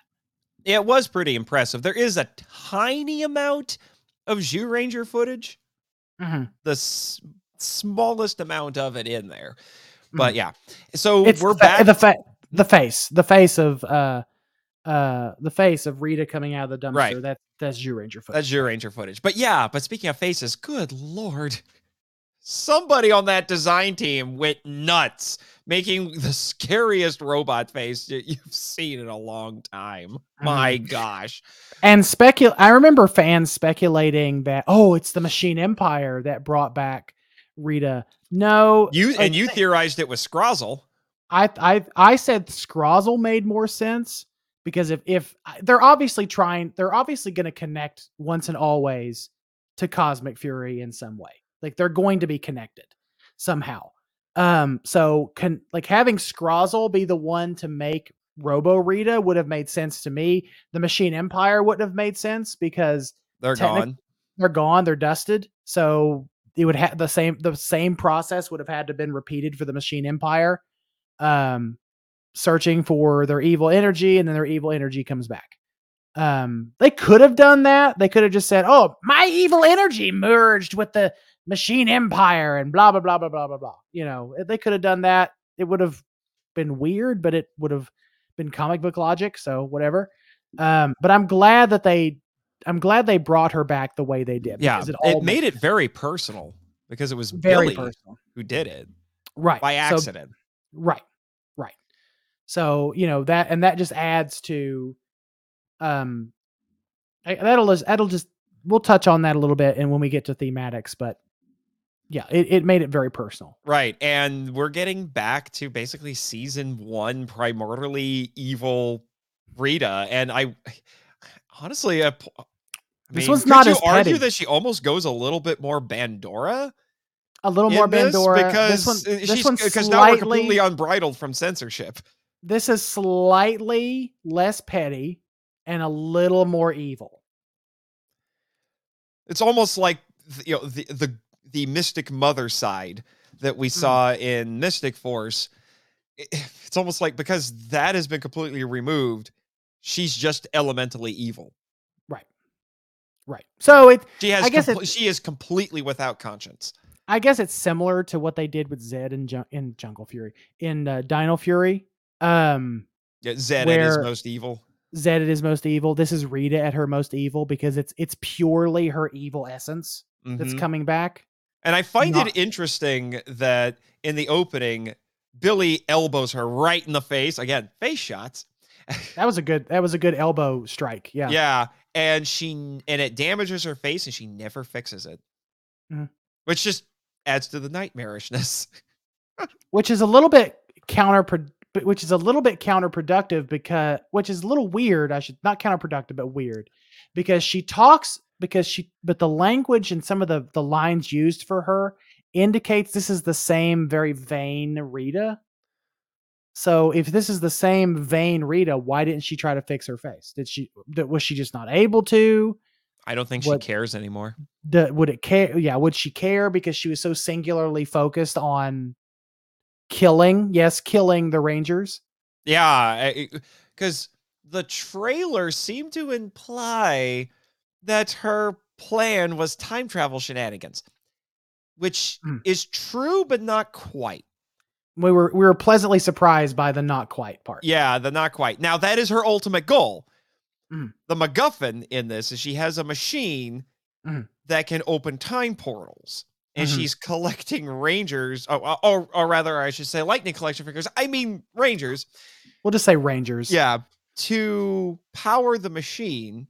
Mhm. So there's a little bit of a countdown throughout the episode where she's slowly powering the thing up because her goal is time travel shenanigans. She's going to open is- a time portal to when she got out of the dumpster, give her original self some uh, future knowledge, and then she will go find the Rangers and kill them in their sleep before Zordon finds them Mhm.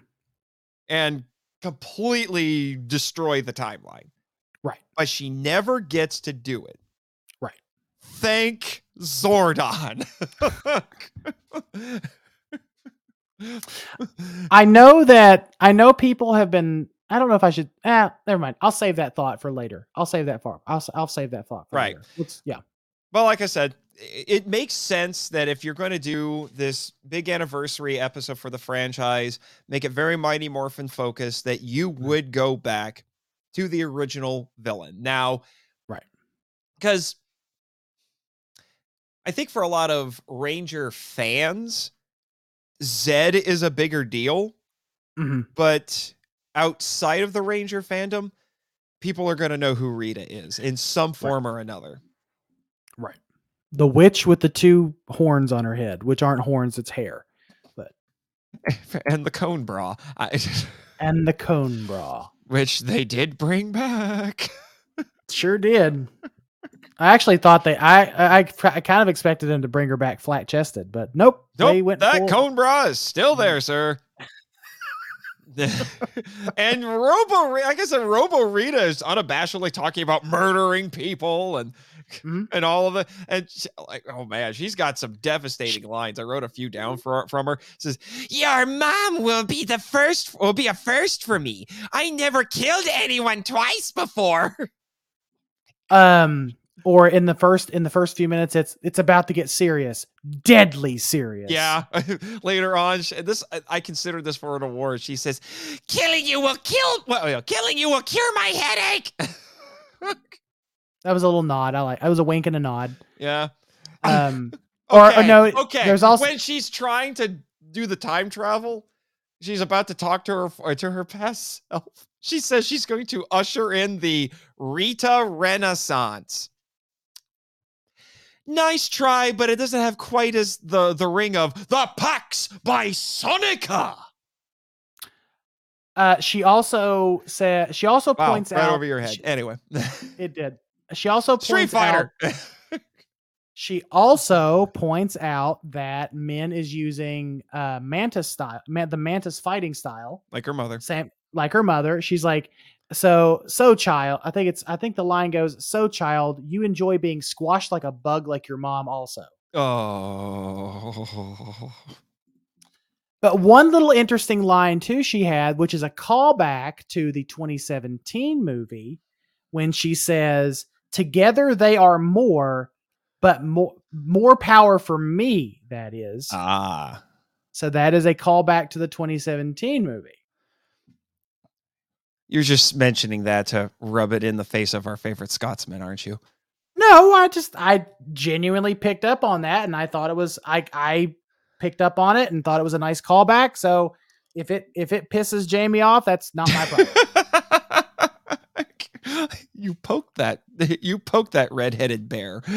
I I well we don't know if he's ready. I don't know. I, I don't know either. I'm, I, I it's I'm- and the I'm line embracing the, I'm embracing the stereotypes right now. and we and we well okay so embracing the stereotypes. so we poke the kilt we we poke the kilted bear there you go. We poked the.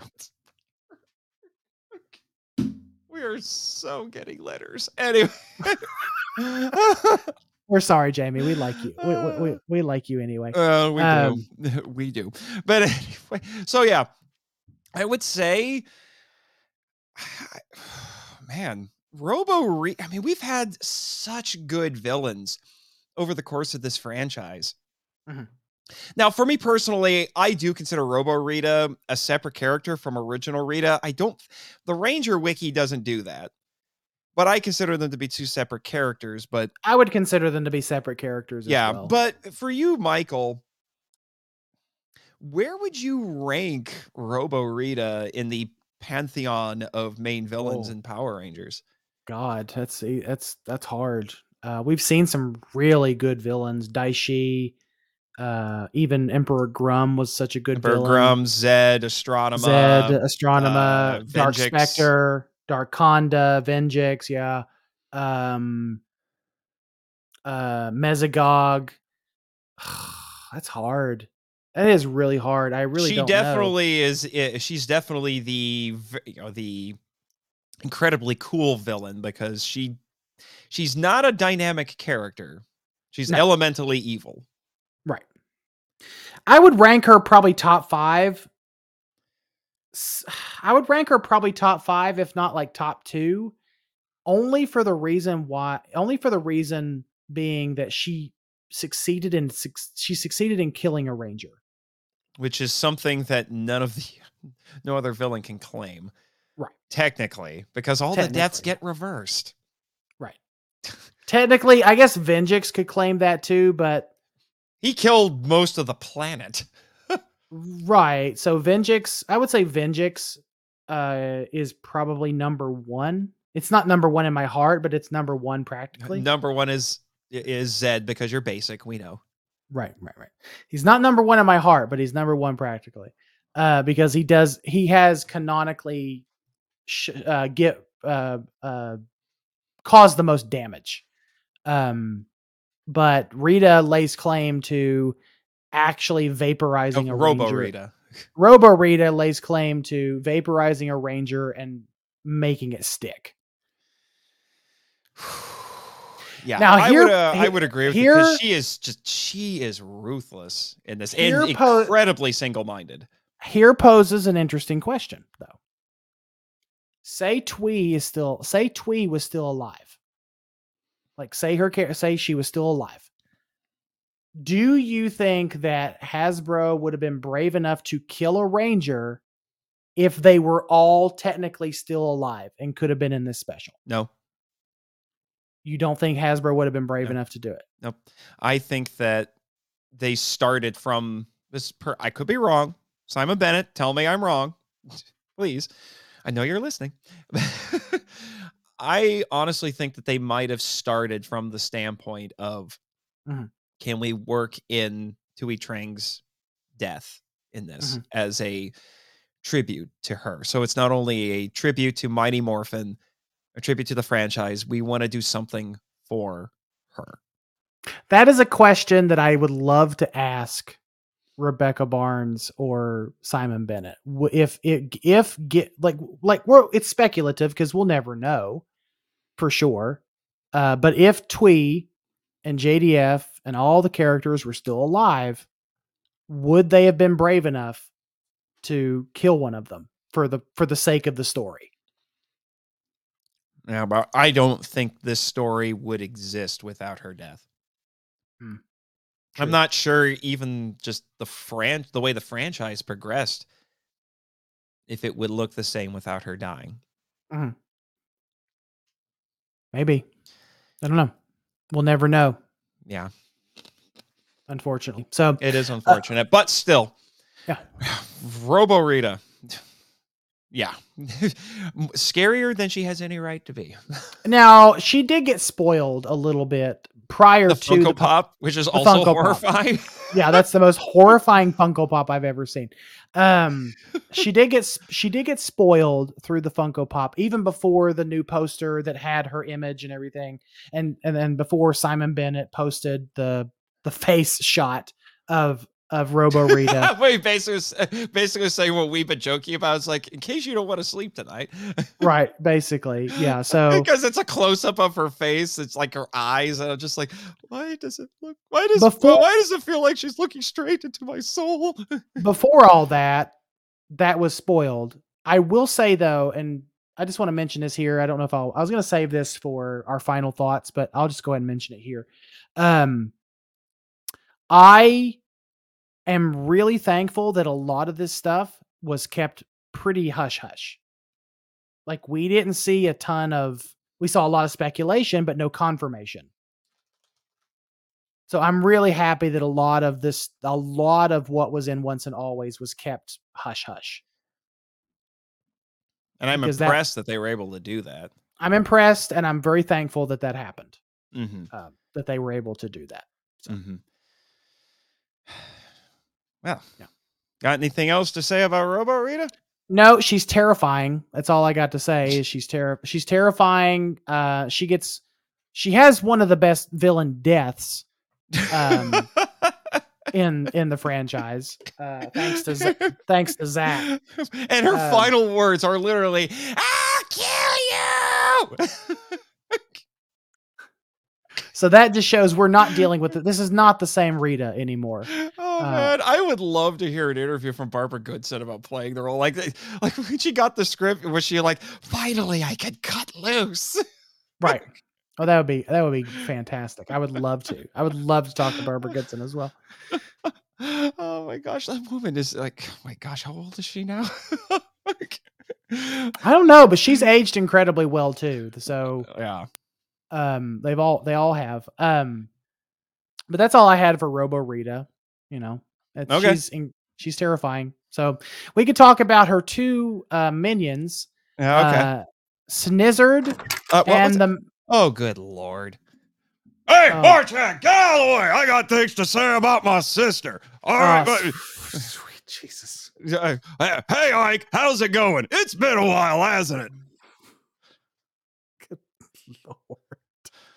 I What? thought I, What? I thought I thought I was gonna go an entire episode without you chiming in, you snarky fucking bonehead. Oh, well, well, where's that button that Marchand loves so much? Uh, the uh, is, uh, with the dragon dagger thing where they go, there you go. Okay, yeah. Uh, come on, you had to put up with the other guy for a while, and didn't you have like some some water kid show up for a few minutes You talk talking about him?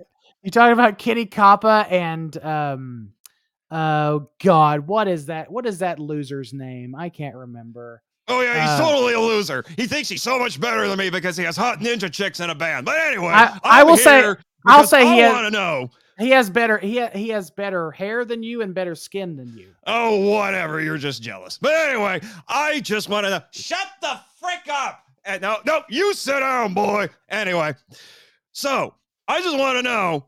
First off, I didn't know I had a robot sister, and I'm a little mad that even though she was around for a year, she never contacted her brother because last I checked, I didn't get hit by the Z wave. So, what the heck, sis? Why didn't you come talk to me? And maybe if you had talked to me instead of your stupid robot minions, you wouldn't have gotten shot in the face or elbowed in the face. I'm just saying. Okay? Come talk to your brother sometime. Come on. Why wasn't Mike? I, I mean, Ike, why wasn't I in this special? Why does anyone want to talk to Rito? Because you weren't all that special of a character, Rito. Oh, shut up, you ugly bastard.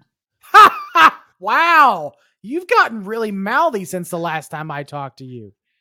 Well, I've been listening to your show. I mean, I'm uh, I'm uh, roommates with your co-host over here, and I want to kick you out right now. You can't do that. You can't afford the rent anyway. So anyway, I'm just saying, Simon Bennett, I know you're listening. You need to do another special and have Burrito on.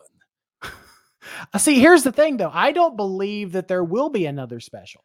What? I, We got I- Cosmic Fury. Have me on Cosmic Fury. That'd be fun.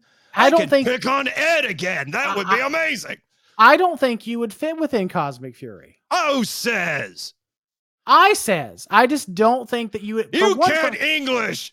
First of all, first of all, I don't. We don't know exactly what happened to you, Rito. You, for all intents and purposes, in my head canon, you were dusted. Oh, really? The Ranger Wiki doesn't agree with you. Well, you tell me, where have you been since 1996? Well, it all started when get the frick out of my chair. Okay, fine. I'm gonna go meet a guy named Wade at the bar down the street anyway. Claims he has a contract to have me killed.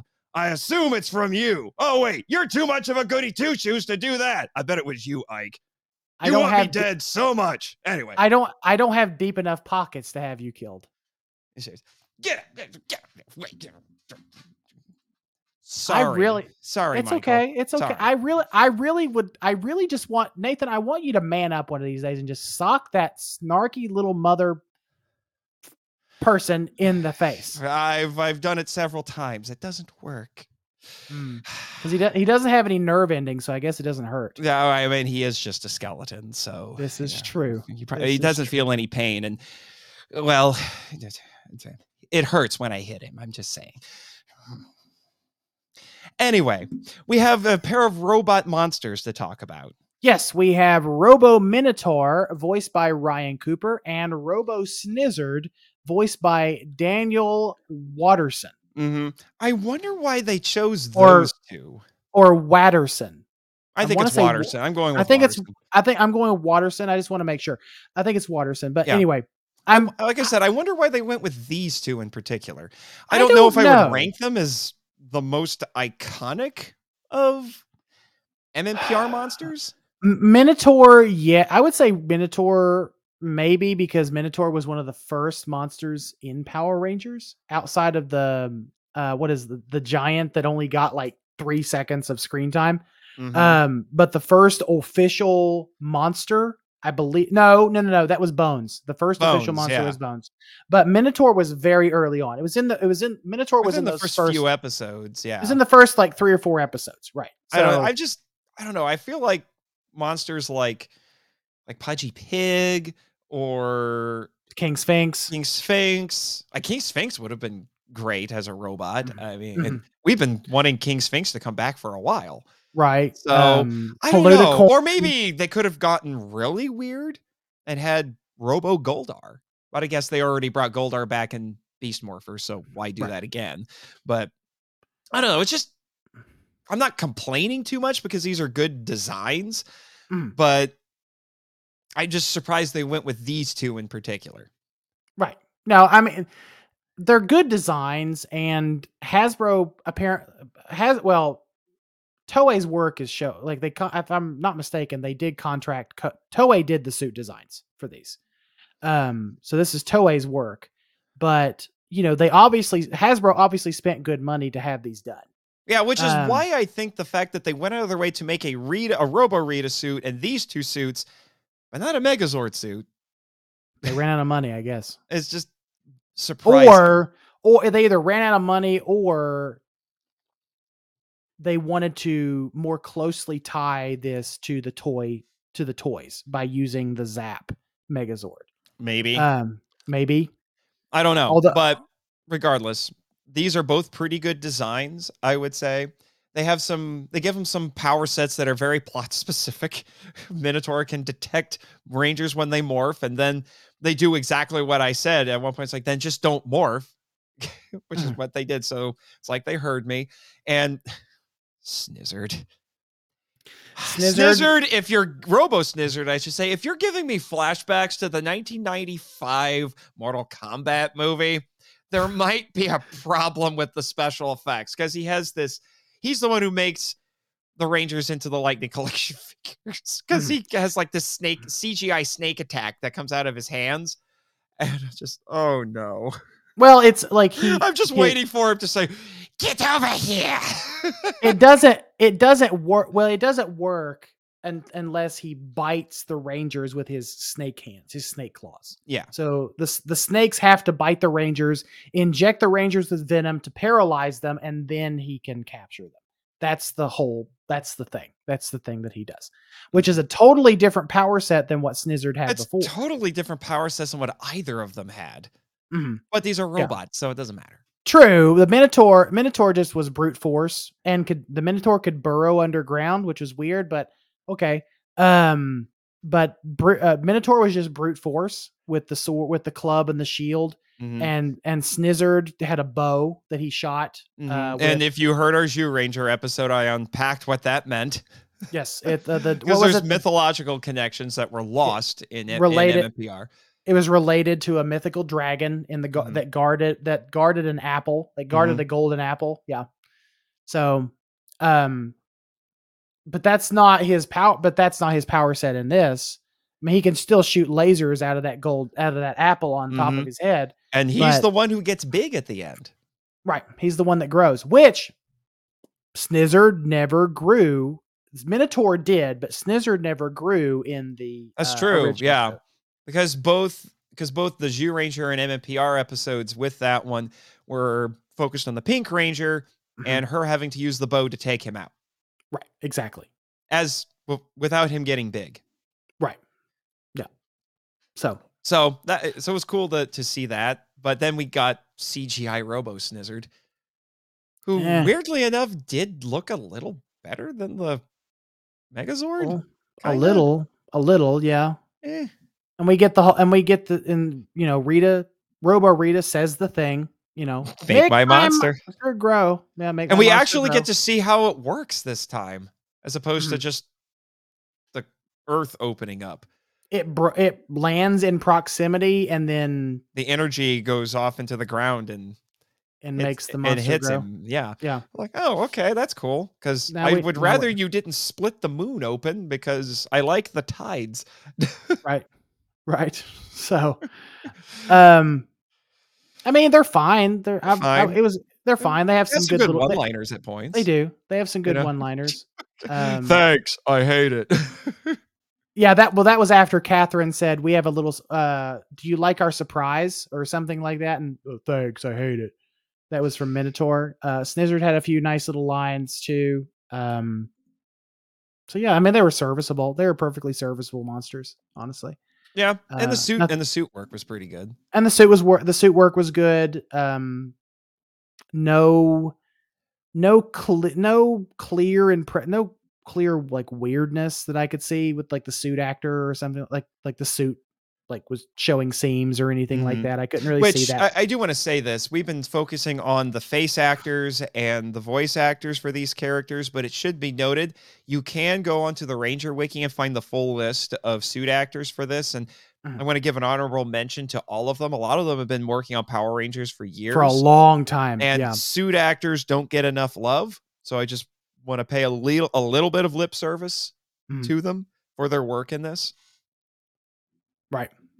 Right. So I mean they're they're perfectly serviceable. Why they chose those particular monsters, I don't know. Maybe they're well, I would say I, I honestly I think I know why. Well, at least I know why Snizzard, because Snizzard just got released as a lightning collection figure.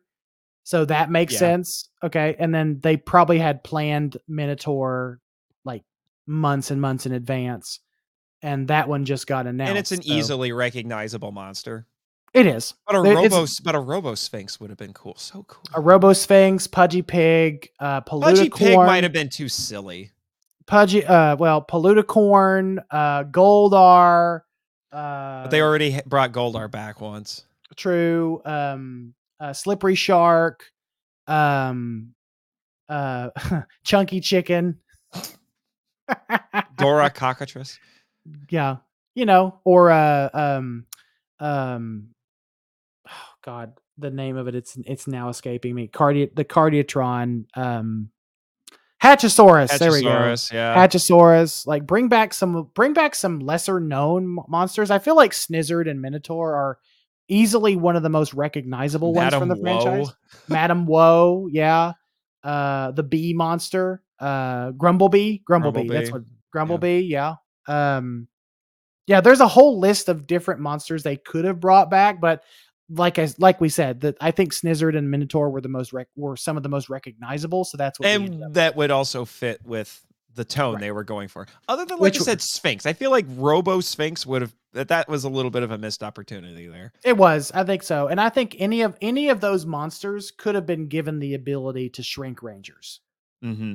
Yeah, Like- it's the the their plot specific power sets are don't have to be very specific to any one particular monster. It just makes a lot of sense for Snizzard to use his snake hands to bite you, paralyze you, and then do it, as opposed to it just being like um like King Sphinx, Robo Sphinx, where it was Robo Sphinx just uses his wand to you know snatch you up and turn you into an action figure. So Oh I don't know, Oh, whatever. Speaking of, we we need to mention the rad bug. We back up to Billy a little bit. We should mention that the rad bug. Oh, we forgot- Is we- in this. we How did- can we forget about that? Which now did forget about the means canonically, in the Monster Island Film Vault universe, we now know why you have the rad bug and Billy Mhm. doesn't. Why he gave it to you because he made a new It one. all, it all works out. It all works out canonically works with out. I just wanted to say that because, Right. that, like I said, that's a little bit of a joke. You and Chris Cook on, in on the Monster Island Film Vault possess rad bugs, and now we know why. right. So so I possess the rat. I I possess rad bug Mark One. hmm Uh, Chris Cook possesses rad bug Mark One and a half. Apparently. So, uh, so so anyway, so yeah, we did forget to mention the rad bug. So this is a good opportunity just to mention it in passing here. There's a really kind of humorous scene in the show where Min is driving. Um, she's driving the rad bug and well, she walk. Let me just back up. She walks past all of these past these all these vehicles, and she walks like past a big old truck. yeah, a big black truck, a big a big black truck, which kind of uh, which is a nod to JDF, which JDF we've seen JDF use black the black pickup truck before. Uh, she walks past the green Corvette, which we've seen Kim drive a Corvette before. She walks past the motorcycle. We saw Jason ride in on a motorcycle. We've seen other Rangers use motorcycles. she makes little comments about each one, like you know, like Yeah. the motorcycle overdone, overdone. compensating, you know, Yeah. or something like Yeah. that. uh too flashy Too you know stuff like that so she chooses the rad bug and she's The on her rad way bug two. rad bug 2 so she chooses the rad bug she's on her way to help the rangers or you know and then she runs into a troop of putties attacking some civilians Mhm. and she runs over them and it's pretty comedic because it just the putties just go splat and uh she finally just and she finally decide she finally figures out how to make it fly because that's the whole that's the whole gag she's driving fast down this dirt road and she can't figure out how to make the, the dang thing fly and uh she finally does and yeah that was just a little nice little moment like she Yeah. she And had. but that's a good transition to talk about the putties because the putties come back in this, not Tengas, not Z putties. It's the original putties. They seem a little weird to me. What made the putties and also by extension the golems from Zyuranger scary was their bizarre behavior. No, I think you're yeah. Yeah, you're right cuz it's cuz they're cuz we talked about in that episode where they're humanoid but they're not human. Mhm. And we've talked about in past when we were going through the Ranger franchise, we talked about like our our favorite uh foot soldiers are usually ones that that that um that run that, that walk that line of being monster and being human. Mm-hmm. And the the putties and the golems are like that because Mhm. they look just human enough, and they engage in such weird behaviors. Not just that they sound like angry turkeys. it's it's that they move around kind of weird. You don't quite know what's going on with them, and we get a bit of that in this special, but they Mm. don't lean into the bizarreness of them as much No, I as think they did right. in the show. But that might have also again been largely because of uh, I mean, they did have putty costumes so they could film new footage, but a lot of it was the Zyuranger footage. And now they don't quite do the thing where later on in the run for the putties, they I think I joked about this. It just seemed like those performers were just coming up with funnier and sillier ways that they could just enter a scene at that point. Mhm. so, you know, we like I said, we don't quite get it uh, here, but it doesn't really matter. No, I don't They're think not the main focus. Although I They're- did, like I said, I did like seeing them explode into CGI clay. Right. They're they're not the main focus, but they are. It's a nice nostalgic element that they brought back. Right, and it makes sense if uh, if Robo Rita's gonna show back up that she would have them. Although it begs the question, how is she making them? That is a good question. And because they don't they're obviously not robots. So And we don't see Finster anywhere. so we're going to say magic? Probably because Magic? magic, can basically do whatever it, wants. because it's Comic- silly like that. That that's poorly written magic, I would argue. But C- comic book with something like this, it you let it slide. You do because they're not the main focus, so you let it slide. But now we're now we're getting into some territory where I don't know if I want to let it slide or not. Ooh, do I, should I have the button ready? No, we're this is this we're not going to need the button for this. We're not Oh come on, come on! You know that. Come on, there's some We're- catharsis that you need. We're we're not going to need the button. I promise. We're not going to need the button, but I am I was so excited to see the Dino Megazord come back. Mm-hmm. Not the first time. Not the first time. Not no, not the first time. This is not the first time we've seen the Dino Megazord return. We saw the Dino Megazord come back in Beast Morphers, which were Go Busters, uh, because that's Go Buster footage. Um, but I, I, I think this is a case, Nathan, of my expectations, my very high expectations, just not being met. Mm. I think that's I think that's the problem I'm running I was running into here because in the trailer we saw all the all the dinosaurs running in unison just like they recreated that scene from Yes, the they show did. to, to beautiful effect. And at the end of that trailer we saw the Megazord charging up his power sword. It's obviously CGI. I did not expect the final product to be CGI though. Hmm. Yeah, we've hinted at it already. They scanned the Zap action figure into this thing. I like the detail of it looking weathered. Mhm. Yeah, that's a nice detail. I will say that. Yeah, but it's just mm, it the final product just doesn't hold up and it the CGI looks about 15 years too late and I I don't know. I mean, it must be a tradition with these anniversary specials. I mean, we talked about the horrible CGI for Serpentera Mark II Mhm. and Forever Red. There's I mean, I how do you get it. around it at this I, point? No, I, I get it. I get why it was done. I'm assuming because they. I'm. A, I want to just assume that it was because of budget. Like they spent so much money. Like they they put some serious money behind this behind this special. You know, new set pieces.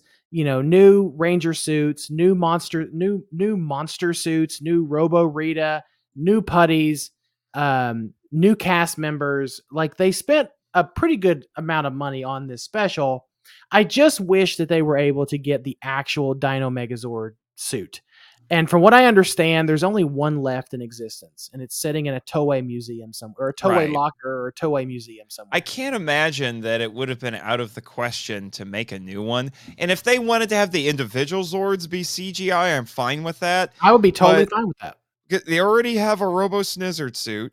I don't imagine it would have been hard to have a soundstage cover it with gray dust and some prop rocks. have a green screen so you can make the lunar landscape and the starry background. I don't imagine it would have been too hard to do. Okay, and then have an actual suit fa- a suit battle. because we're um, we're assuming we're assuming that the suits that we're, what we're going to see in Cosmic Fury is going to be practical because they're going to be using um, Kyuranger footage. Um, uh, I think that yeah, I think that's right. uh, Someone may yell at us and tell us we're wrong, but Uh, tell tell me if I'm wrong. It's I, I believe it's Kyuranger. I'm pretty sure it's Kyuranger. If I'm if I'm wrong, I'm sorry, but um, we'll correct it later. But um, I'm assuming this the Megazord in Cosmic Fury is going to be practical, right? Because they're they're going to do the same thing they did with Dino Fury and just use what and use the uh, yeah, Yeah. yes, it is Kyuranger. Q Ranger. So they're just going to use the um uh the the re- they just use the Ryusoulger footage and the Ryusoulger Megazord. So we know that's going to be practical. What I'm wondering is why they couldn't have just went the why they just could not have went the extra mile to recreate the Dino Megazord suit because that would have been so special though.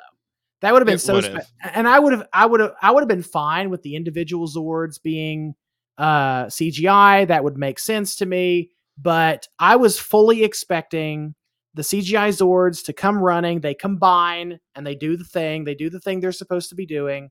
But then, you know, you see a flash of lightning, and then all of a sudden, boom! The uh, the Dino Megazord. Uh, uh, uh, you, see the Dino Megazord in its full glory in practical effects. Um, that would have made this special s- so much more special to me. Um, but we didn't see that. So we have to kind of take this at face value.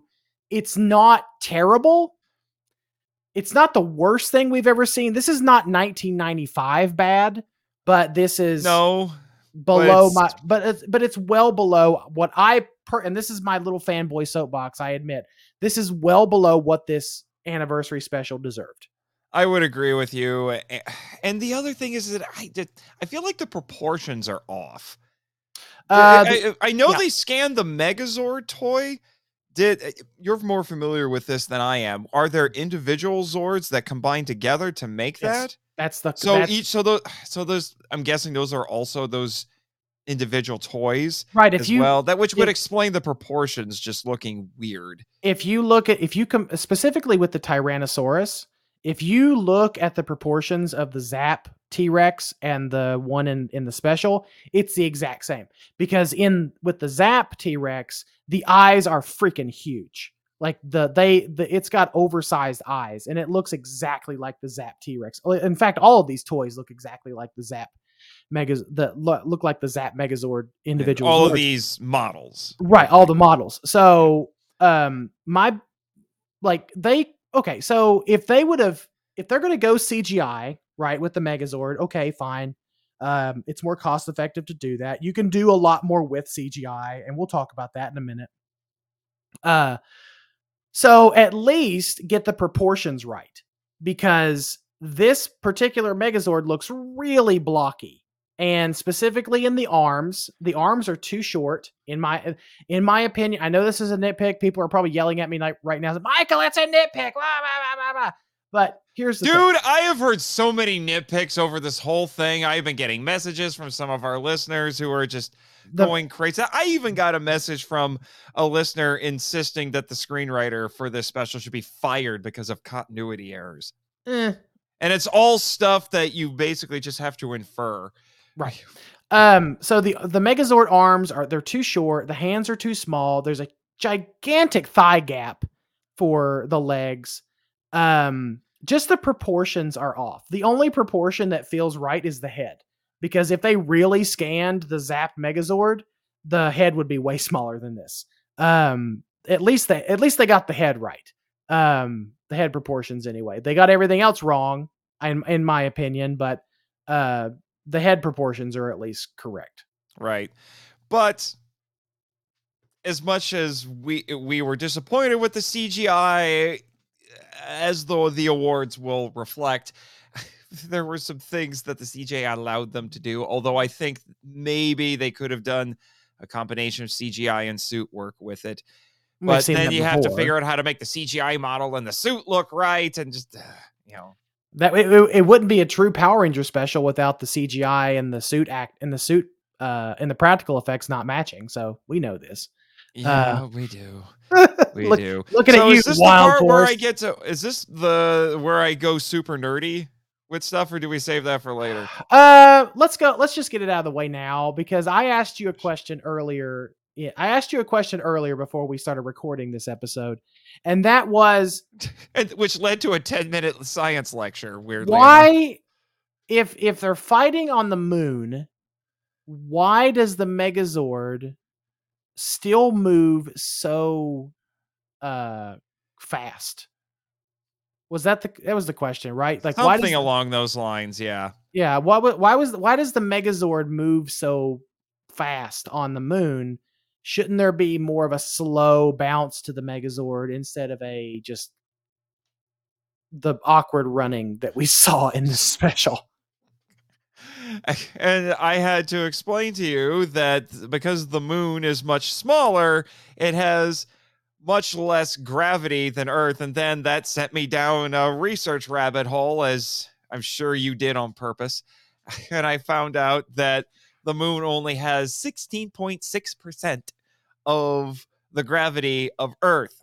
And because of that, objects the uh, objects are able to move faster because in particular we'll say a human being so like if you look at footage of astronauts on the moon they kind of bounce and hop they can take longer strides Mhm. because there isn't as much gravity Right. you know, it's only 16.6% Mhm. because our muscles our bodies are used to resisting the pull of earth gravity and when there's less gravity our muscles are able to do more Mhm. you can jump higher on the moon for Mhm. instance Right.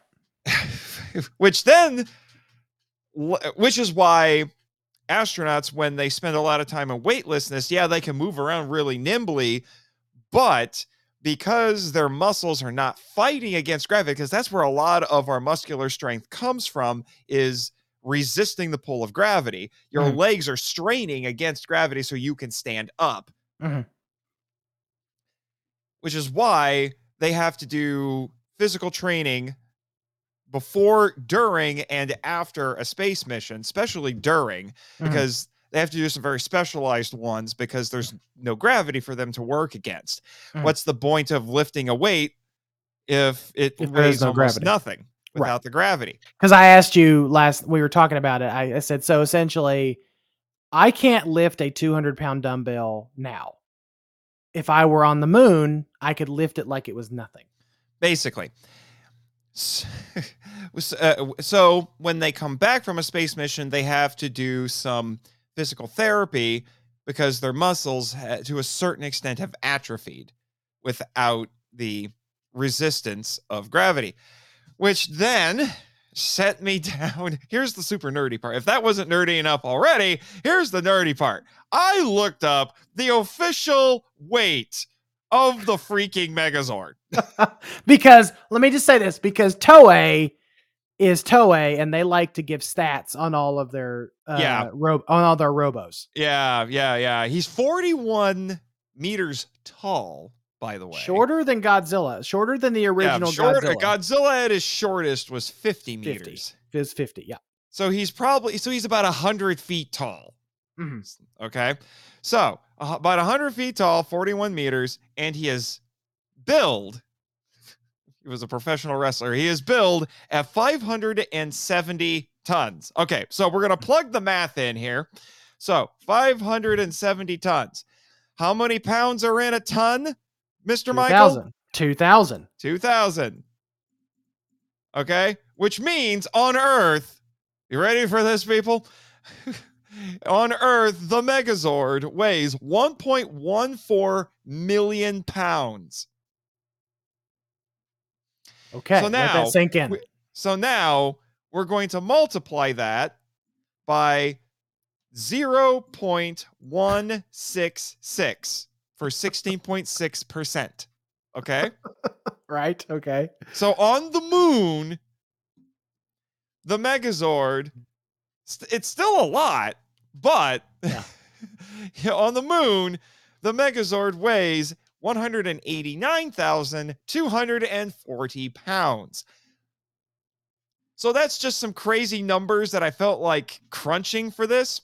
Mhm. But ultimately, what we're trying to get at here is the reason the Megazord can do all of the crazy stunts, like the flipping and the running and all the things, is because.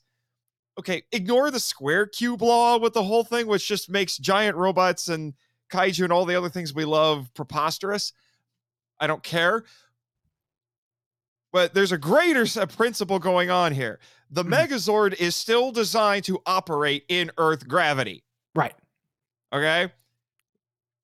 So you take something meant to operate on Earth gravity, put it on the moon, it's going to be able to move around faster, jump higher, and all those sorts of things. Mhm. So if anyone wants to complain about the Megazord defying physics, it's not straining the physics as much as you might think. But it still looks like. So Oh! yeah, we, we can't blame the moon for that. No. we can't blame the moon for that. The moon is So- a harsh mistress, as Robert Heinlein has told us, but so okay. So some good. okay, that was quite possibly one of the nerdiest things I've ever said on a podcast. that- that is true. I wasn't even going to point it out.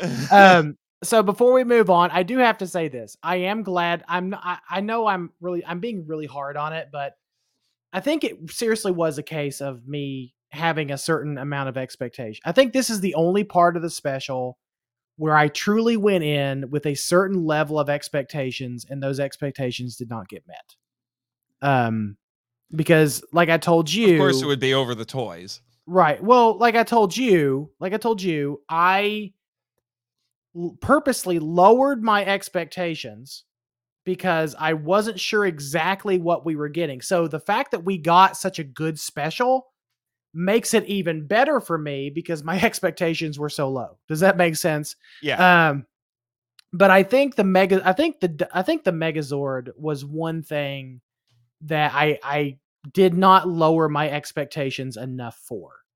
I should have known when we saw the CGI Megazord in the trailer. I should have known that it was going to be fully CGI all the time, and it was just not going to be fantastic. I kind Um, of figured it would be CGI, but I was hoping that the CGI would be better. I was hoping that I was hoping that at least the CGI would be definitely be better. Yeah, I did not want to get flashbacks to Beast Wars. Oh boy. As much as I love Beast Well, Wars, the animation this- hasn't necessarily Eh. aged well. this this is not Beast War. This is not Beast Wars bad though. It's close, but it's not Beast Wars bad. Hmm. 1995 movie was Beast Wars bad. But No, Beast Wars was better. It looked better than that. well, at least you could determine what everything was in Beast yeah, it wasn't. I'll say that. At least I know what everything is, and it's not that unholy abomination of a mess Yes. that was the Ninja Megazord in that I movie. look, let me tell you, let me just say this. I know people call the the Megazord from the 20 the 2017 movie a mess. At least I can kind of make out what Scotland. I, I- at least I can kind of make out what the heck everything is in that. kind of. Not all not all of it because like we talked about in an episode it was like taking little bits here and little bits there blah blah blah blah blah. But at least it looks like something whereas that 1995 Ninja Megazord was just a chromed out mess. yeah. Uh. Anyway, we're now actually gonna do something we haven't done in a while, Michael. Yes, we are. We're going to talk about thematics. We haven't we haven't talked thematics in a while. Um because we don't do thematics on the comic book episode. Well, we kind of we sometimes will do. We we sometimes do, and you know, we find other things to talk about with Sentai because Yeah. we decide to get a little. We decide to do a little bit of multicultural education. Right. With, yes, quite. yes, quite. Yes, quite. But you know, it, it it does feel good to know that we're getting ready to dig into a, a thematic discussion, a thematic discussion that we necessarily haven't gotten into ever. I think we We've- broached it a little bit, but always in tandem with something else. We've walked up to it. We've walked up to it. Yeah, but this is the first time I feel like this franchise has fully embraced Mm-hmm. that idea. hmm So the theme that we decided on for the for Pow- Mighty Morphin Power Rangers Once and Always is grief and dealing with grief and Mhm. all of the things that come with the the dealing of gr- the dealing with dealing They come with dealing with grief. that come with dealing with grief. There we go. All There. the things that come with dealing with grief. Thank you. Booyah. Are you Um, familiar with the five stages of grief? Uh, I I see. Um, We're gonna look it up, but Well, it's. de- I mean, let me let me hang on. Let me let me see if I can guess them because I think I know them. It's shock, denial, anger. Ex no acceptance is last. Um, acceptance. Oh, bargaining and then bargaining and then acceptance. Was that what it is? That what they are? Uh, you you replaced one with something else. It's denial, anger, bargaining, depression, acceptance. Depression. There we go. The idea being when you first hear, we'll say somebody died. Mhm. When you first hear the news, you don't want to believe it, so you deny it. Mhm. And then when it becomes undeniable, you get angry. Right. And then you want to see if there's a way that you can bargain your way out, out of it. It's like, no, I bet it, it was because of this, or can't really, you know, it's a little harder when it, to do bargaining when it's a, when it's a death. Mm. But if you're grieving something else, you try to bargain your way around it. It's Right. similar to denial, but you're still trying to negotiate something, so it Well- so it doesn't have to be true. We'll get it. I, I we'll get into this in a minute because I've got some. I've got some stories I'm going to tell. Right. And then depression is when basically all of your bargaining has failed. You know that it's undeniably true. And so that is when you are just at the lowest emotionally. And you know, that's when it all hits you. Mhm. So that's probably that's probably the the aspect of grief that we're most familiar with. That is most recognizable, I would say, because it's the most commonly seen. That's when you see people crying at funerals and things like that. Then acceptance is when you've gone through all of that other process, all those other processes, I should say, and now you have you have I'm trying not to use the word in the definition. but this has become your new reality, your new status quo Mhm. and in some way or another you're okay. Now, here's the thing, this doesn't happen in this order necessarily. Right. It can repeat itself. Right. You know, it- it's this it's not as clean a Mhm. process as we would think it is, but I do think these are good identifiers so that when people are when we ourselves are are grieving or when we know people who are grieving that we can recognize those and we can respond in kind at Mhm. those points. And uh, I just, you know, it just occurred to me. Let me ask you this, Michael. Do you think we see that all five of these over the course of this special? Yes. Okay. So denial. Where's the denial? Denial. I I believe denial comes in. Now we don't see it directly. I will say that we don't see this directly. I would say denial comes in not when Min first hears the news. That's sh- that's surprise. That's shock. Um, I think denial comes in for her when she starts arguing with Billy and Zach, saying, "Oh, I can do this. I can I can carry on my mom's legacy." Mhm. When she know when she probably knows she can't, and I, and obviously Billy and Zach know she can't because she's because they call it out. She's not a ranger. This Right. is ra- this is they say this is ranger business. This is not Right. um little girl with with homework do business. Right.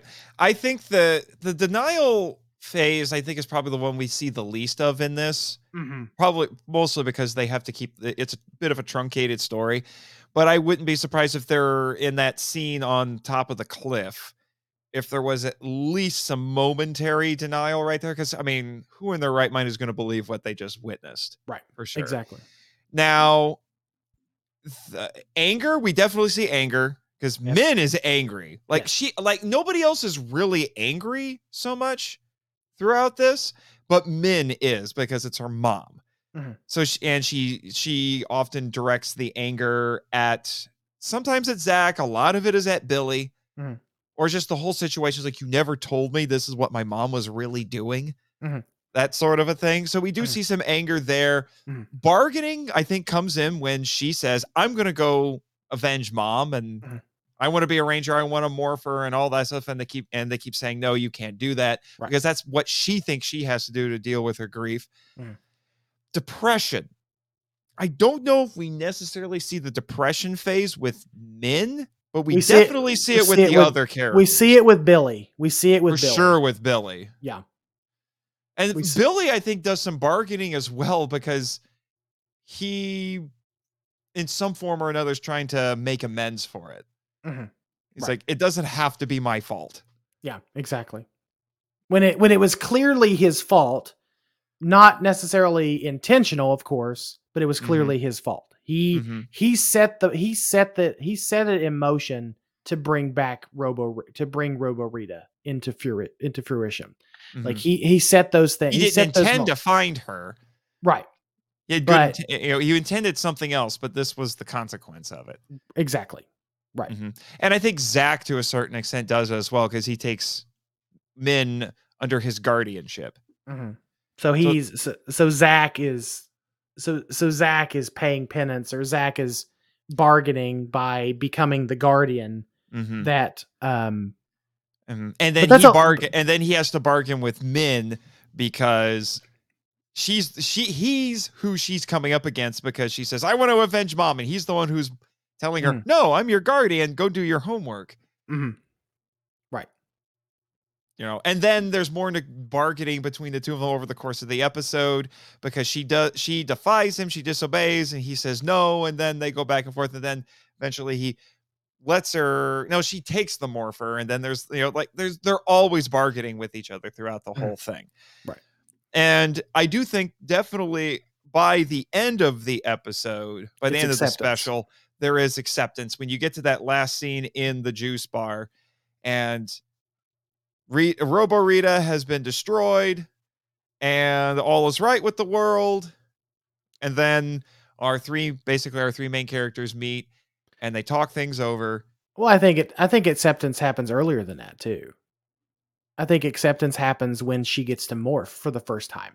true Yeah, acceptance happens then i think the- it, it's definitely happens for the rest of the characters I right think. because it was it scene. was it was it was Zach who said, "Are you ready to do this? Are you Mhm. ready?" hmm So Zach has accepted the fact that she's ready, that she's going to do this regardless. That the that basically the I like to think that the morphing grid chose her in that moment, um, or like we talked about earlier in this in this episode, maybe it was the spirit of Trini Mhm, holding back that power because she wanted to protect her daughter. mhm.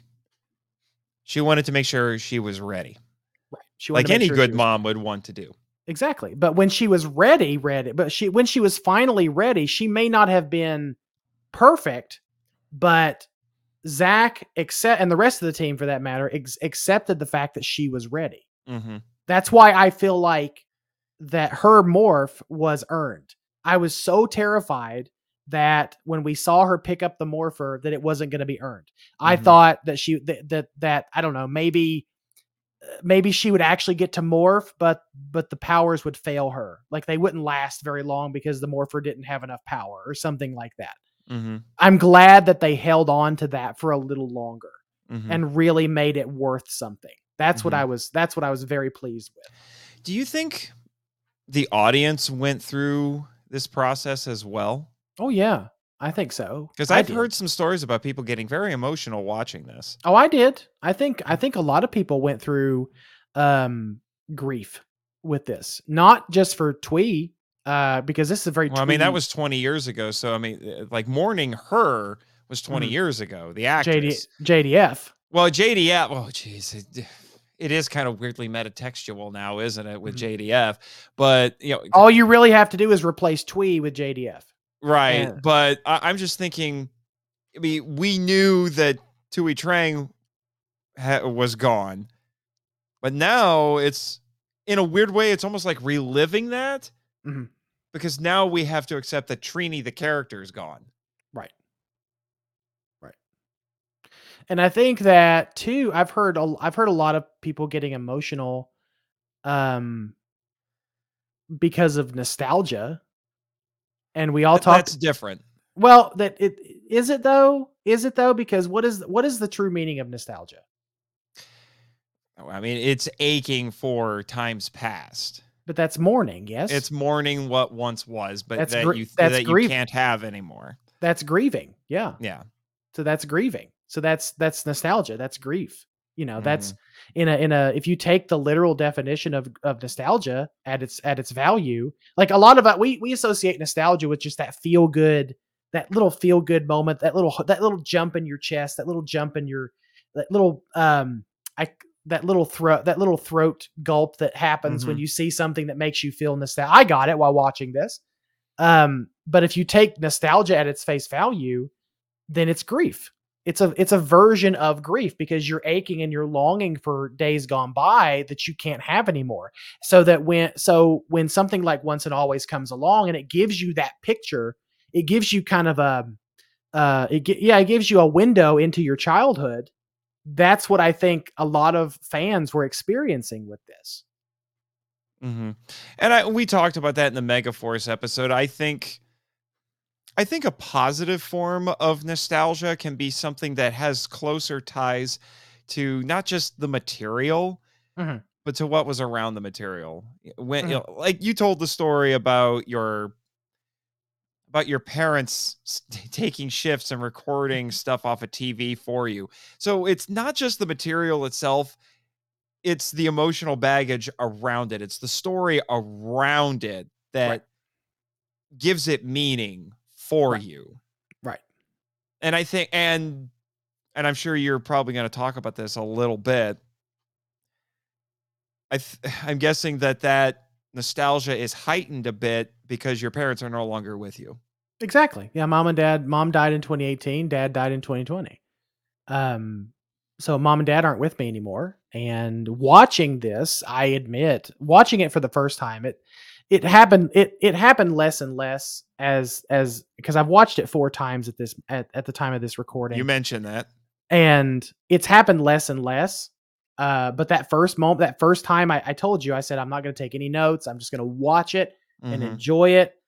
I would be a liar if I said I didn't tear up a little bit because, you know, rem- like having all of that, like r- bringing back all of those memories and hearing hearing the theme song, seeing the characters, you know, having that true, I would say that true nostalgic moment. Like we've seen a lot of nostalgia in Power Rangers when we've cut when we covered it last year, but nothing felt more nostalgic than this and I Mhm. think that's on that's definitely on purpose. That's that's not an accident. Hasbro and the team that worked on this knew exactly what they were doing. They knew Right. exactly who the audience they were speaking to. And I Mhm. think that that's why this that's why this was so successful regardless of what the naysayers are. I think this is a very successful um uh, cro- uh not crossover, uh special, an anniversary special you Mhm. know and and uh, you know yes i've i've grieved my parents over the years i grieve my parents all the time like every like there'll be just a uh there'll be a smell or something that i'll and they say that smell is the most power is one of the most powerful things to bring back memories Mhm. um so I'll, I'll there'll be a smell or something that'll come through and it'll remind me of my mom or um i have an old uh this is this may sound silly but i have a um an unused bottle of uh um uh, Aqua Velva in my uh in my cu- in my bathroom cabinet. I don't use Aqua Velva and if anyone who doesn't know what Aqua Velva is it's a aftershave. It's an aftershave uh liquid. Um i don't use Aqua Velva but my dad used Aqua Velva Mm. so sometimes when I'm feeling a little bit, you know, a certain when I'm feeling a certain way, I'll go in the I'll go in my bathroom and I'll take a big whiff of that Aqua Velva, Mm. and it just has a weird it just it just makes me feel good to smell that because it Mhm. brings back those memories of shaving with my of being, you know, 8 years old or 5 years old and shave and shaving air quotes uh with my dad. Like I had this little um I had this little plastic shaving set. Uh, it didn't have a razor or nothing like that. It was it was shaped like a a, a razor, um, like um um what do they call them the the single blade razors the the um Disposables? kind of Dick? eh, kind yeah we'll we'll go with that. I can't remember what it's called, but um there's a there's another term for them, but it, it's shaped like an old vintage barber's. It was shaped like an old vintage barber's razor, and my dad Mm. would he would lather up my face and he would do the thing, and we he would he would use the barber saw and stuff like that, and um. So I would shave, you know, quote unquote, I would shave, just Mhm. basically wiping away the shaving cream. Mhm. So all that to say, like I felt something with once and always. And as and I, I don't even want to say it's silly because it's not silly because it, it reminds me of something. It- Mhm. I think it's good. I think it's good. And like we talked about in the Megaforce episode, it's good to visit there, but it's not good to stay there. Like you No, can't live not. you can't live there. No. And like we like you mentioned at the top of this thematic discussion, there's different you can grieve different things. I'm a I'm a divorcee. I've been I've been married and divorced. I went through the stages of grief when I got a divorce. I got a divorce in 2020 and it was final in 2021. So I Mhm. went through the I went through the stages of grief Yeah, there as well. I I went through. I, I, I know some people would probably think it's silly, but every time I've had a breakup, I've had to go through it. yeah. Well, know, except for the mhm. first one, I didn't really mourn the first one because I broke up with that girl. But the rest of them, I did. right you know it's because and and like you said too um i went through the stages of i went through the stages of grief in a different order Mhm. um and depending on the circumstances that's okay like i went i was angry then in denial then i was bargaining and then i was accepting but then i was bargaining again then i was accepting again then i was bargaining again and and the, and the cycle just Mhm. continued right but with my mom and dad like knowing that they're dead I, it was a pretty tra- when my mom and dad passed away it was a pretty traditional progression of the stages of grief it's shock anger depression bargaining you know not necessarily bargaining with with um you know bargaining with god or whatever you believe in that's typically when it when somebody dies. That's what that's how it manifests is Mhm. bargaining as bargaining with God. Bargaining with God or or higher power, whatever whatever you the listeners with attitude believe in. Uh, so the that, morphin grid. I mean, the yeah. the morphing grid, bargaining with there we go, the bargaining with the morphing grid. Um, so there it was a more traditional progression when my parents died, but when I got Right. div- when I got divorced, it was all over the place. So Right. it can manifest in different. I remember. I was there. You were there. That's right. I was there. Eh, Yeah, I was there. Like, and so was my buddy Jack Daniels. But it's that's another that's a that's a story for another time. He's Jimmy's friend too, apparently. Yeah, yeah, yeah. I Oh, got, I got that's that was a joke for the Monster Island Film Vault listeners who listen got- to this too. I know you're out there, but, I got no, I uh, I will say this: I have, I thankfully still have my parents with me. In fact, my friend Eric Anderson, who runs Nerd Chapel, college friend of mine, I've known him for years. His dad died just a few weeks ago. Yeah. Relatively suddenly, they kind of knew it was coming, but it is something that if he had just gone to the doctor when he was supposed to Mhm. a few months ago, could have potentially been prevented. I mean, I, I knew the guy pretty well. I visited Eric's house a lot, you know, I but obviously I don't have the attachment that Mhm. Eric does. And Right. I only bring it up because as soon as I got off the phone with Eric when he told me that his dad had died, two days, uh, I think not two days, the the day after his birthday, I might add, day after Eric's birthday. I called my own dad up and just said, "Dad, I want to tell you I love you." Yeah, that's common reaction. Yeah. Cuz I mean my dad is my parents are younger than his than his parents but I just didn't want to take the risk. Right. I really didn't want to take the risk. So I called my dad up and said I love you. On the other hand, I am what I would term a grand orphan because I don't have any grandparents anymore. I lost all my grandparents. Neither do I. And that was hard for me. It was hard for me because there were certain events in my life that I was hoping to have at least one of them around Mhm. for it. It's no secret that I'm not married. I would have liked to have had them around for that for that event and I slowly lost all of them. Mhm. I I lost 3 of them by the time I was before I graduated college for sure Mhm. Which that was tragic enough that they weren't all around to see me graduate college. Right. yeah, my and uh, my mom's dad was my the first one I lost. That was when I was, jeez, I was really young. I was probably about, I think it was about twelve, and it was a couple days before Christmas. Mm. They were literally on their way to come see us because they would always come visit us a day or two before Christmas. Yeah, like Mm. a couple days before Christmas. Then we would go see my dad's family on Christmas Eve, and then we would go see my mom's family on Christmas Day. And they were literally on their way to come see us when he had the world's fastest heart attack, which again could have been prevented, but he just didn't want to have surgery. He was a stubborn old man. He didn't want to have surgery. Mhm. And so it was very quickly. Mm. It was very, very fast, very, very sudden. And then my dad's parents both died within about a year of each other. Basically, uh, it was very slow. That one was it was the opposite. It was very slow, very agonizing. I don't even want to imagine what it put my dad through because he had to do had to do a lot of caretaking for them toward the end of their lives. He, And he probably had to make he probably had to make the tough call too. he didn't really make the tough call from what I can remember. He just did a lot of the caretaking. He didn't do it all the time, but he had to do some of it. Mhm. And it was basic. They both died basically thanks to the consequences of 50 years of chain smoking. And it was not a pleasant thing to watch. Not at all. And then, you know, my grandmother, my mom's mom, died a few years ago on Halloween of all days. I know, right? and basically just just straight up old age.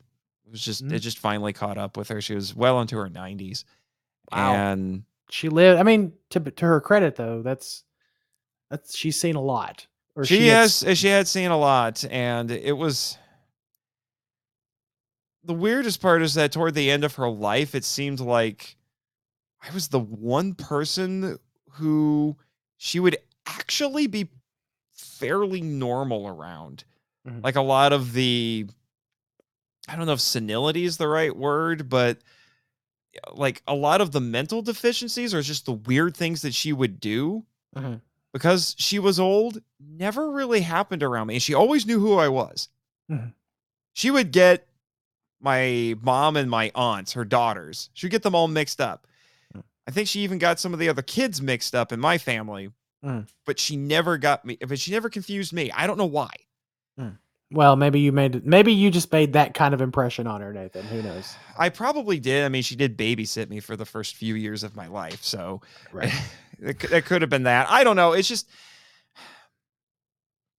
so for for me, part of the grief is not just that I don't have them around anymore. It's I grieve what I lost, what I could have had and I could never have. Like Mhm. when my grandfather died, like I said, it was right before Christmas. He was going to take me to to the Indy 500 that Mhm. next year, which is when you're from Indiana, it's something that we kind of joke that you have to do at least once in your life. You make I've been to the Speedway, Mhm. but I've never watched the 500 Mhm. at the Speedway, and my grandfather went every year. He was going to take me for the first time to actually see the race, and I didn't get to see it. Have you went I- to see it? Have you went to see it since? I haven't, but I feel like I should. You should. I should. You should. And- I think I think that'd be good for you if you go. right? And like I said, several of them didn't get to see you know things like my graduation. Mhm. Uh, none of them got to see me finish grad school. You know, there are all these really important events in my life that they didn't Never get to see. They never got to see you be podcaster extraordinaire. They never got to see. they never got to see you play Rito. They never. they would just be confused. I think. I think another. I think another character, and we briefly touched on it, and that's. um I think Billy, to some degree, is dealing with a little is dealing with grief as well. You know, he's I dealing mean, he's with. mourning Trini. well, he's mourning Trini, but he's also mourning Zordon. True. he's also been mourning. He's also it doesn't show it exactly, but I feel like if he if if Billy is that if Billy was that obsessed with bringing back Zordon, then That's all kinds go- of bargaining. He's bargaining bar- with the universe itself at that that's point. yeah that's bargaining with the morphing grid that's bargaining with the universe that's that's just that's that's grief that's grief there's so many different there's so many different levels of grief in this so Kat eh, you know Kat is grieving because you know tommy's in trouble she doesn't know if tommy's going to survive like that's that's partial Which grief is again very weird. I mean, we spent we spent nearly five hours talking about how much we miss JDF. Mhm.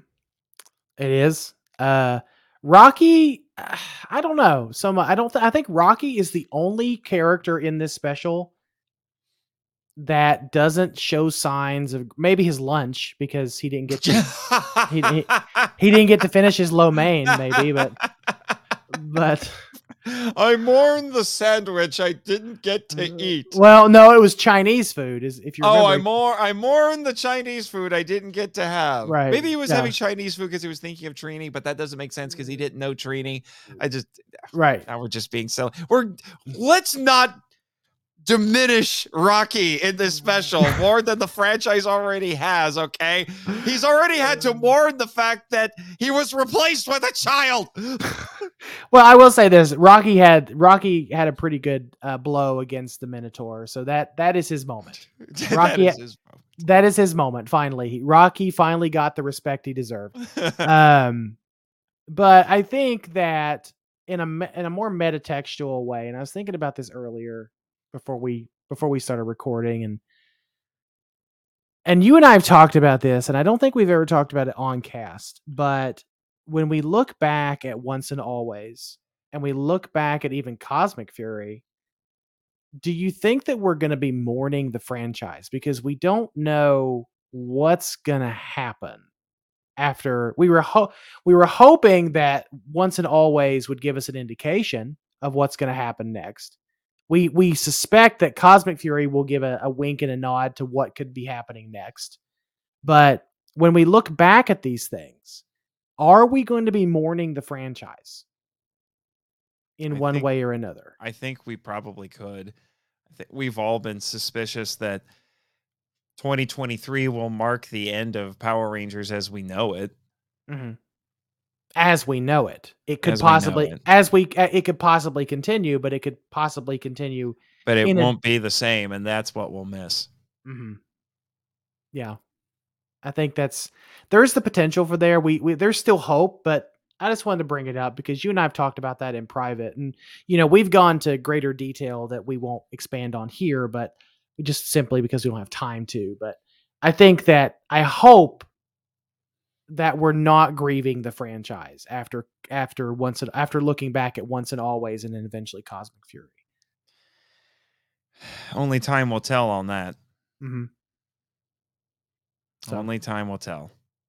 so that was our thematic discussion very melancholy or not melo not melodramatic Melancholy would be the word I would say. melancholy it was a little bit of a melancholy uh thematic discussion but it was appropriate given the subject matter that we talked about Yeah.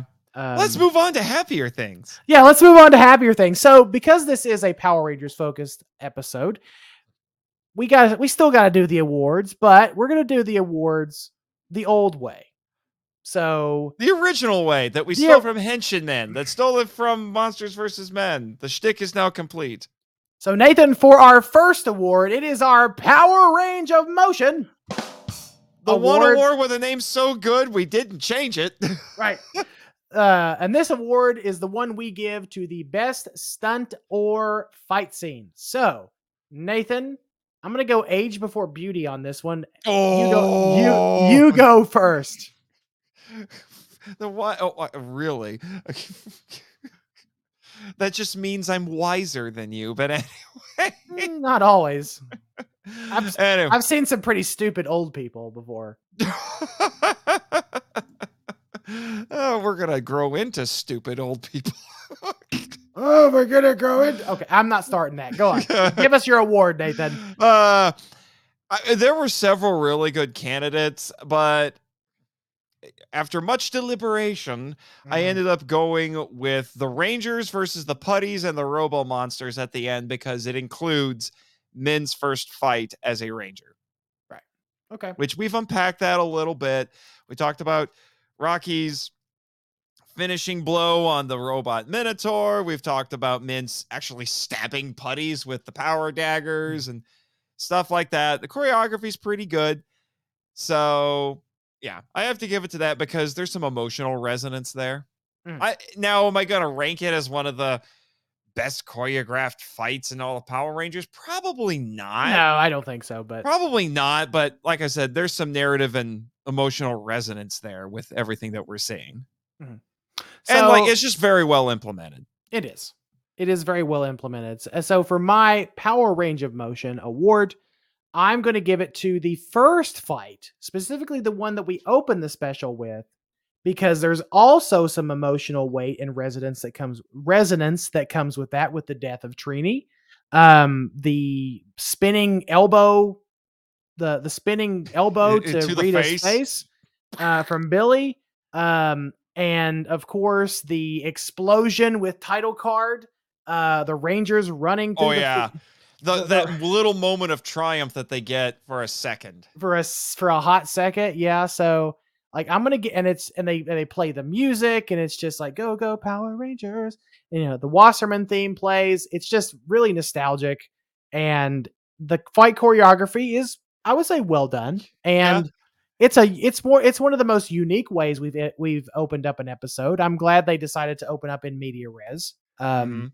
It's because- kind of interesting looking at the progression of that opening because we start with Billy getting the crap kicked out of him. mhm. He stands back up, he morphs, and then we get the triumphant entrance of all the rest of the Rangers with the explosion and the title card and all that.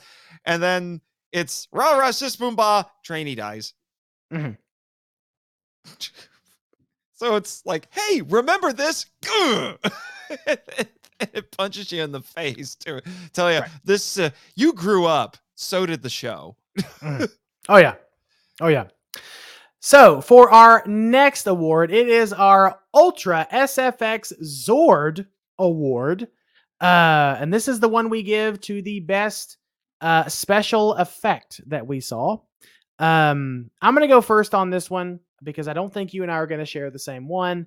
Uh, I'm gonna go with the recreation of the dino the the dinosaurs emerging from their various locations.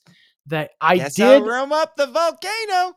Yes, I'll warm up the volcano. Ay, ay, ay, ay, ay.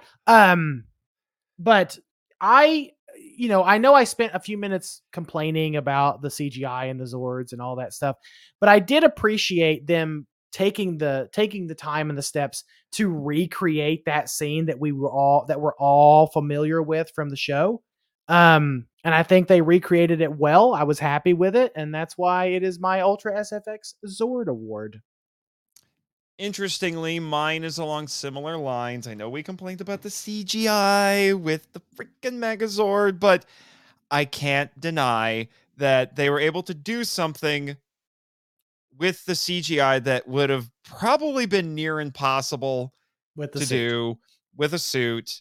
Mhm. And that's that crazy backflip because the Megazord just runs up to Robo Snizzard, jumps, flips in midair, comes down, and does a backstab on him, which somehow is enough to kill him, but I'm not going to question it because it just looked dang cool. And then Robo Snizzard has some very Super Sentai Power Ranger sort of like final line that's kind of funny.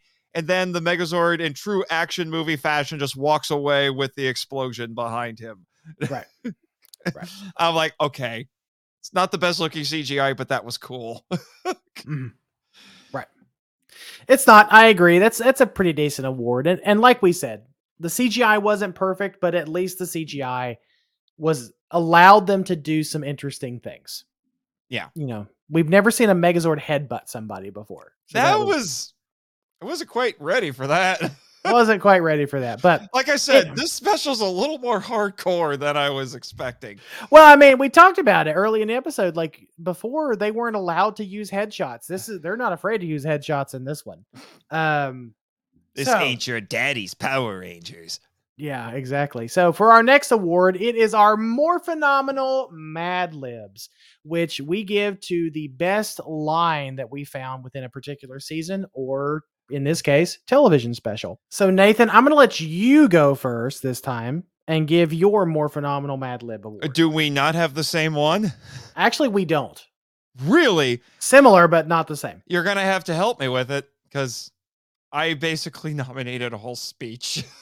Oh boy, do I have to help you read the speech? Okay. yeah, you're gonna have to help me read the speech because it's Zack's speech to Min, which Okay. I honestly think is, I would argue, is probably the best written scene in the entire special.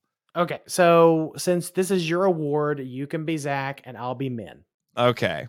Okay. So they're in the command center, and Zack has told Alpha that he wants a uh, he wants to t- a little private time with her, and then we that's when Alpha has the line is that I, my sensors are detecting a vibe.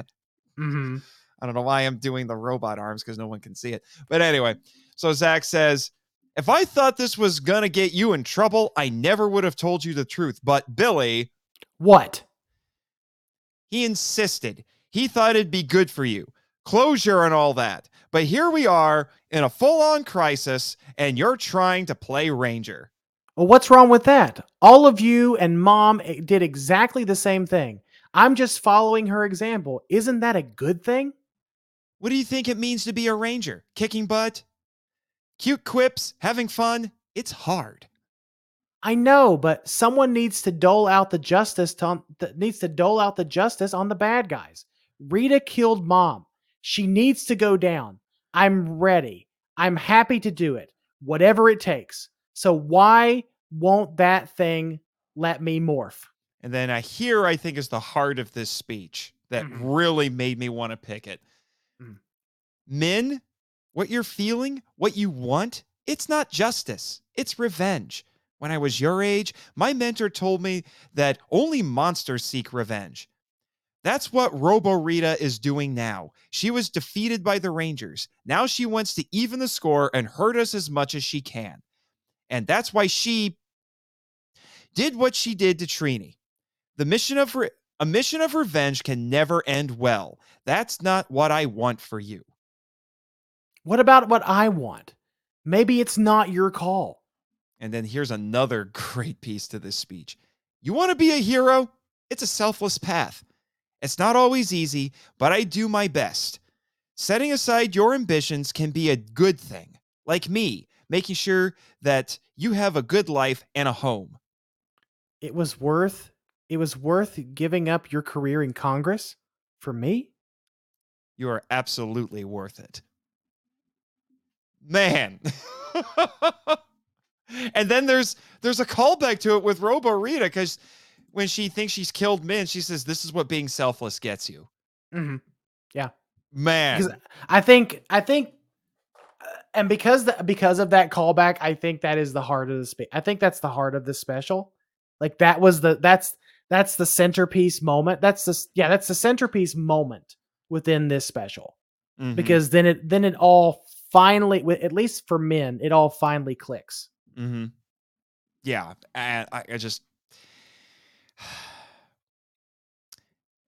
we need more stuff like this. Mm. It's in superhero media. Like this is not playing around. This is getting at the heart of heroism. This is getting at the heart of. I'm thinking back to when, the very first episode we did, Michael. I remember coining. I remember saying in that very first episode, "Hero stories matter. This is why they matter."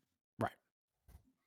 And it feels I'm- odd. It feels odd to for it for it all to come full circle now with with this, doesn't it? A little bit.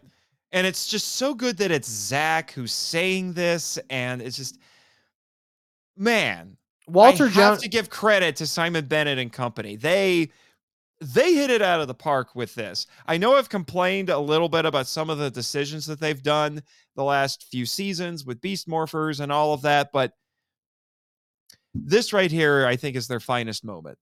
It's the, it's the cornerstone. I, bel I I think so. I agree with you, and it, it does feel good that it's Zack delivering this speech because mm-hmm. we've always and the reason why is we've always known Zack to be this lighthearted, jovial, class clown guy that you never really could take seriously.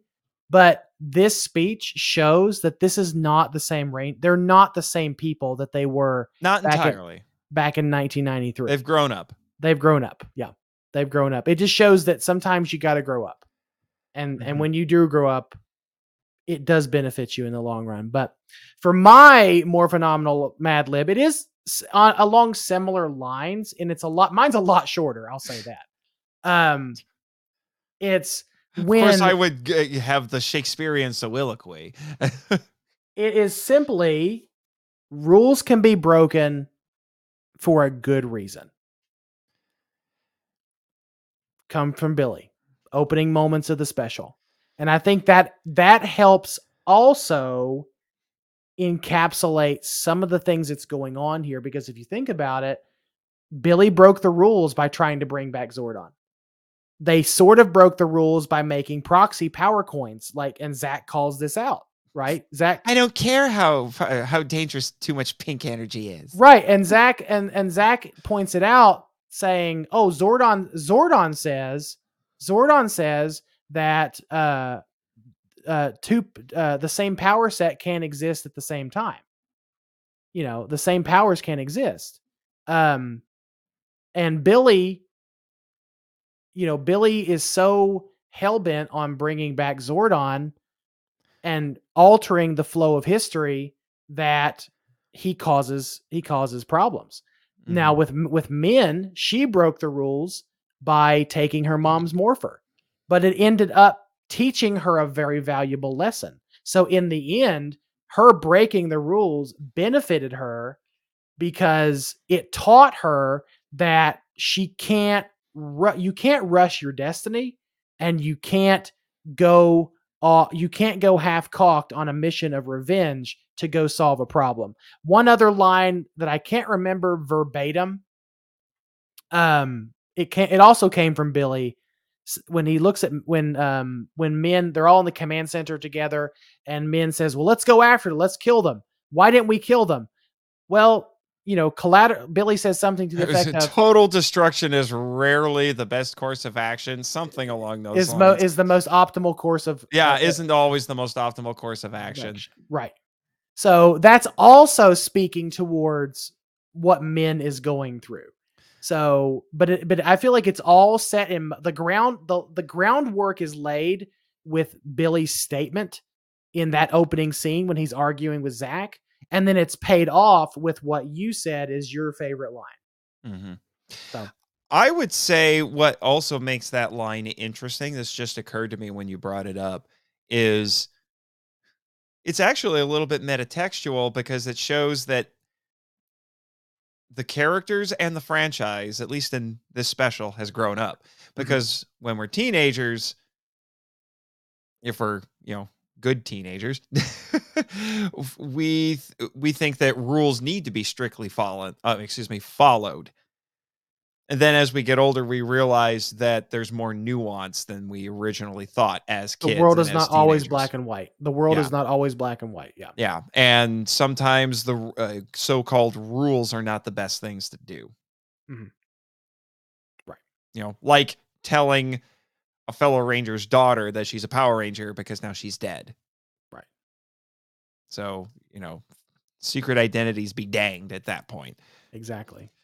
So for our last award, it is our ay ay ay ay can't believe that happened award, and is for the most surprising moment, Craziest moment. craziest moment that were that we saw during Once and Always. Mhm. So I think Nathan, you and I are going to share the same one. Yeah, I have Um, a runner-up though. Okay, let's let's do your runner up, and then we'll share it. and then we'll share what we actually thought was the craziest moment. Right, right. Yeah. Now we've already talked about a little bit. It just bears bringing up because I just wasn't ready for it. Uh, Even though the special had already proven that it's a bit more hardcore. And that was Billy stabbing Robo Rita through the chest. Was not ready for that because it's focused on Robo Rita. And then you just see the blades of the power lance just poke out of her chest. And then Billy makes a it says some sort of quip about getting her, and I'm like, oh my gosh, Billy, what are you doing? You stabbed her in the back, and we got exit wounds. What the crap? It's Yeah, crazy. yeah, that was crazy. hardcore, hardcore. core. But uh, number one, and we we the trailer already told us this, and that is Trini dies, and it But the- sticks. and it sticks. Finally, finally, and we're not reveling in it. It it sucks that it has to be Trini. I It has to know, I Trini know. We got a little bit of feedback. Feedback, interestingly, when we when we talked about beast morphers and we talked about steel and how we wish that that had stuck, and they're Mhm. like, I think some people were kind of joking. So it's like, why do you want people to die? And I'm like, it's not Because that we we, think- hate steel or we want him to die or we just want people to die arbitrarily. We just we want death to mean something. Right.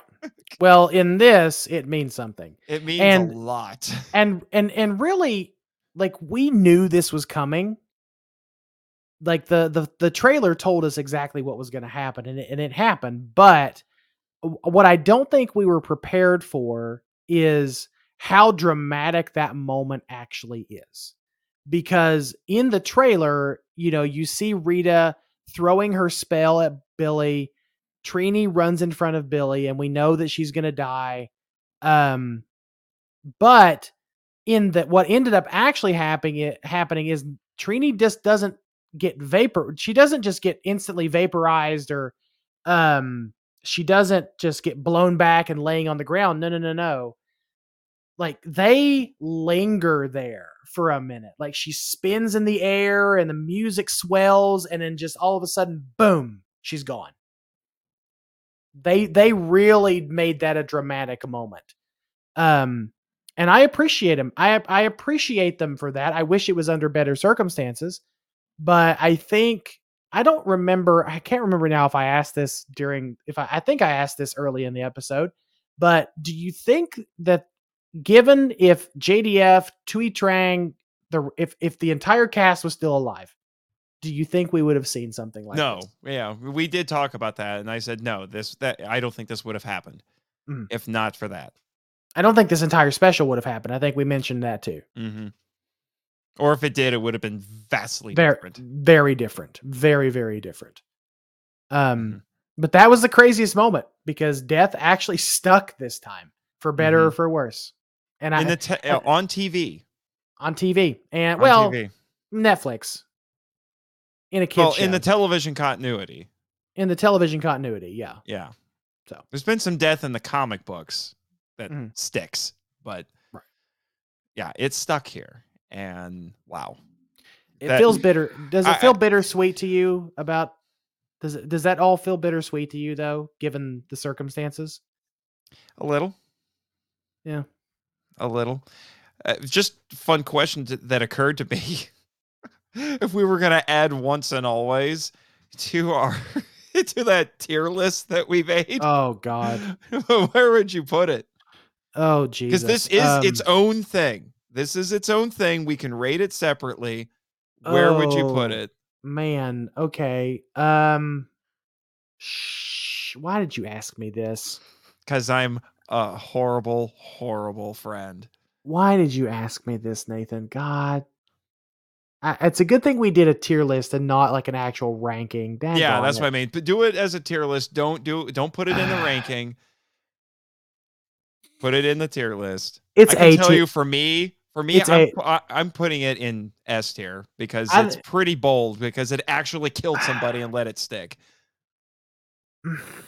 Uh, my- And then there's some just some great moments, some and some one. I'm I'm starting to do final thoughts. I'm going to save that. well, ah, maybe we the- should just start morphin time well, so we can hang talk on. about this. hang on, hang on, hang on. I'll give you I'll give it to you. Just I'll give it I'll give it to you and then we can do morphin time. Um I I want to put it in A tier mainly because of my ni- uh, uh, mainly because the the issues I have with it, the Megazord, were pretty important issues to me personally, and that's what the tier list is about. It's me personally. Mhm. But because this special was so ballsy and did a lot of things and did it in such a way that felt earned and that felt like we were this is not your dad this is not your mommy or your daddy's Power Rangers anymore. This is not 1993 anymore. I mean, I have to agree it's S tier. And I Mhm. and I don't know if that's the honeymoon talking still or if that's really how I feel. I guess by the time the power trip is over, maybe we do one gigantic, massive ranking and, God. and just I don't know if uh, I don't know if I can handle that. that's that's a four hour show in and of yeah, I know. I just just no, I I don't I don't. Funny thing is that now that I think about it, when we did the, our Ranger Dream Team, your, one of your Rangers is dead. It's true. Your I guess I gotta- Ranger is dead. I You guess need I a gotta- replacement. I guess I gotta I guess I gotta sub in summer or something because no, summer I got. Well, I had summer, but yeah, it doesn't. It was matter. You almost- could have it this- was- we could have the same people. it was almost gonna be summer because uh but until but my heart said Trini. Um Okay. All right. That's um all right. That's good. So Nathan, do you know what time it is? It's Morphin time. So this is the part of the show where in 60 seconds or less we give our final thoughts on Mighty Morphin Power Rangers once and always. So Nathan, do you have your timer ready? Indeed, I do, sir. Well, I do not, so give me just a second. As I try to find my timer. Here we go. Stopwatch. Okay, stopwatch is reset. On your mark. Get set. Go go. Oh, th- this show, this thing was ballsy, and it mm. finally, finally, they make death stick, and they use it meaningfully. That was the most surprising part of it. Do the special effects, all the special effects, rise to the occasion? No, but I, I, I didn't necessarily come for the special effects. I came for the I- characters. I came for the characters. I came for the storytelling. I came for the a little bit of the nostalgia. Love it or hate it, Nathan. I came for a little bit of that as well. I, I'm not. Come on, I am not anti nostalgia. Okay. Are you sure? Are I you am sure not about that? anti nostalgia. Don't I waste- just hate poorly used nostalgia. Anyway, moving on. This was this is well executed nostalgia, but honestly, this lived. But no this, corsets. This lived up to my expectations. In fact, it it exceeded my expectations, and I appreciate once and always. This is a special that I will return to often, just because of how good it is. So I loved Power Rangers once and always. Time. All right. So we got a, uh, the first bit of 30th anniversary Power Rangers coverage done. So now we're gonna go back to Sentai, and to catch up, we have to do two. We've already talked about this a little bit, but yeah, the next one we're gonna do is Choriki Sentai Oranger, which became Power Rangers Zeo. I just to give everybody a progress report. I am now at episode 33. Oh, so you the- have that is the next one I watch. you have actually surpassed me because I stopped at 30, so you're three episodes ahead of me. Now. Yep. And the show continues to be bipolar. Very much. But I promise, Uh, I promise you, I promise you, it ends on a banger. I, I hope so because it's like I said, it's been really bipolar. So there are points where like you are really dark, and I really like how bold you're being, and the other times you're incredibly silly, still entertaining, but incredibly silly. But it feels very average for Sentai. I don't know what to do with you. Yeah, I'm looking forward to it. I'm looking forward to talking about O Ranger. Uh, but the next episode, we're actually doing two. Get we're if if everything works out, we're gonna have two guests for the Yep. next two episodes. Yep, because then we're going to do. Just, I'm trying to. Gekiso? Is it Gekiso? Gekis, Gekiso Sentai Carranger? I think it's Gekiso Sentai Carranger. Yeah. Yes, which people keep telling me, the listeners of that keep keep trying to tell me that they don't think I'm prepared for this. And I'm like, I don't think you are. I was like, are you sure about that? I've sat through I- a lot of stuff. And come on, I- it's not turbo. I no, it's not Turbo because Carranger has a lot more context, and even the context is weird. Um, I I personally don't think you're prepared for it, but we'll see. We'll see. Uh, so I'm looking forward to that. And actually, Well, we're gonna okay, let me ask you then. Okay. Am I just going to have too many candidates for the I I I can't believe that happened award? Or are you expecting a rant master over something? Eh, no rant master. I can think. Uh, yeah, no rant. I. mm. Yeah, no rant master. Like if there was going to be a rant master, I've got one thing in mind that I won't tell you because it's a spoiler. Uh because it's it's very plot specific. Um so I'm just I would just I'm just going to be curious how you feel about it. That's the Mhm. thing. That's what I that's what I'm curious about. I don't like it could literally go either way. You could either love it and just embrace it for what it is or you could absolutely just rip it a new one. I don't know. It, it, it there is no in between for what I'm thinking about. All right, well, you know, we'll we'll just see what happens then, I guess. But we're gonna have Drew Dodgen of the Cellcast, an animation podcast. He went, he volunteered. he, he volunteered. He's a listener to most of my podcasts. He was a temporary co-host on Henshin Men with me. He's been on him and his co-host Jacob had been on the Film Vault several times. One of which was for Power Rangers the movie for 1995 because I had to do three podcast episodes on that movie in one year. And you loved it. so, yeah, he, he volunteered for this. So it should be, if nothing else, very entertaining. Drew, it's your funeral. That's all I could say. He's already seen Carranger. So I know. I know. So that is what you can expect coming up in the immediate uh, listeners with attitude. But like we just said, this is only part one of our 30th anniversary coverage.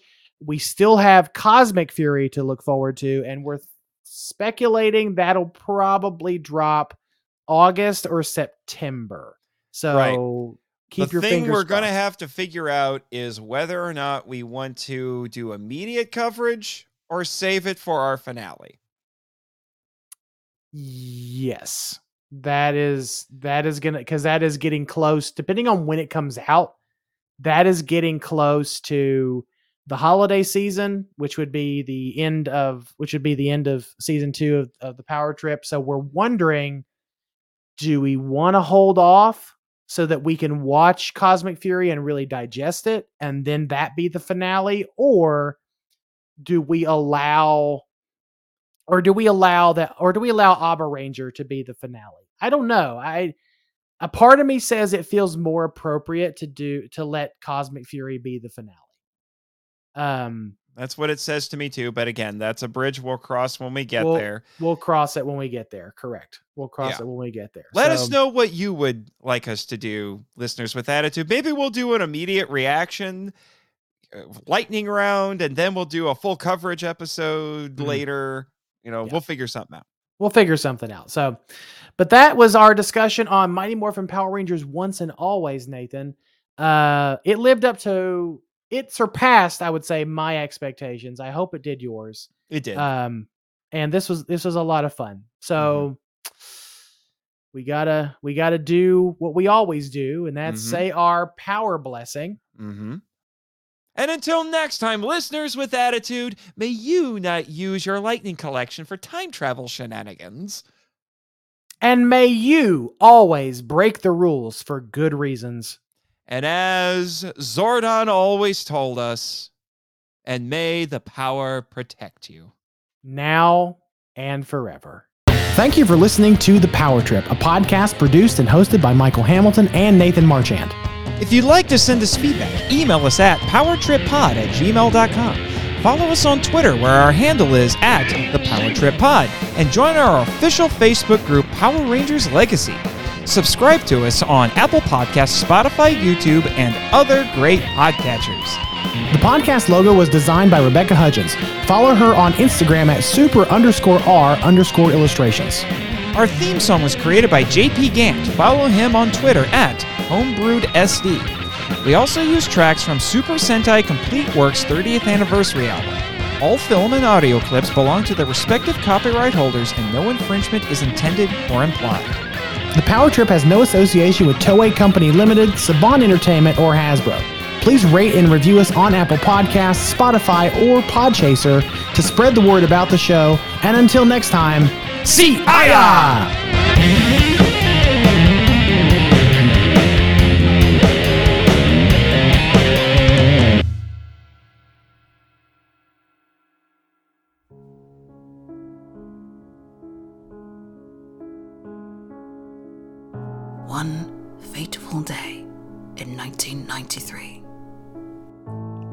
Evil sorceress, Rita Repulsa, escaped her space dumpster prison and attacked Earth. Five teenagers with attitude had their lives changed forever when Zordon chose them to defend the planet. In the decades since, many more heroes have continued their legacy. The people of Earth rest easy, knowing their home is protected by Power Rangers.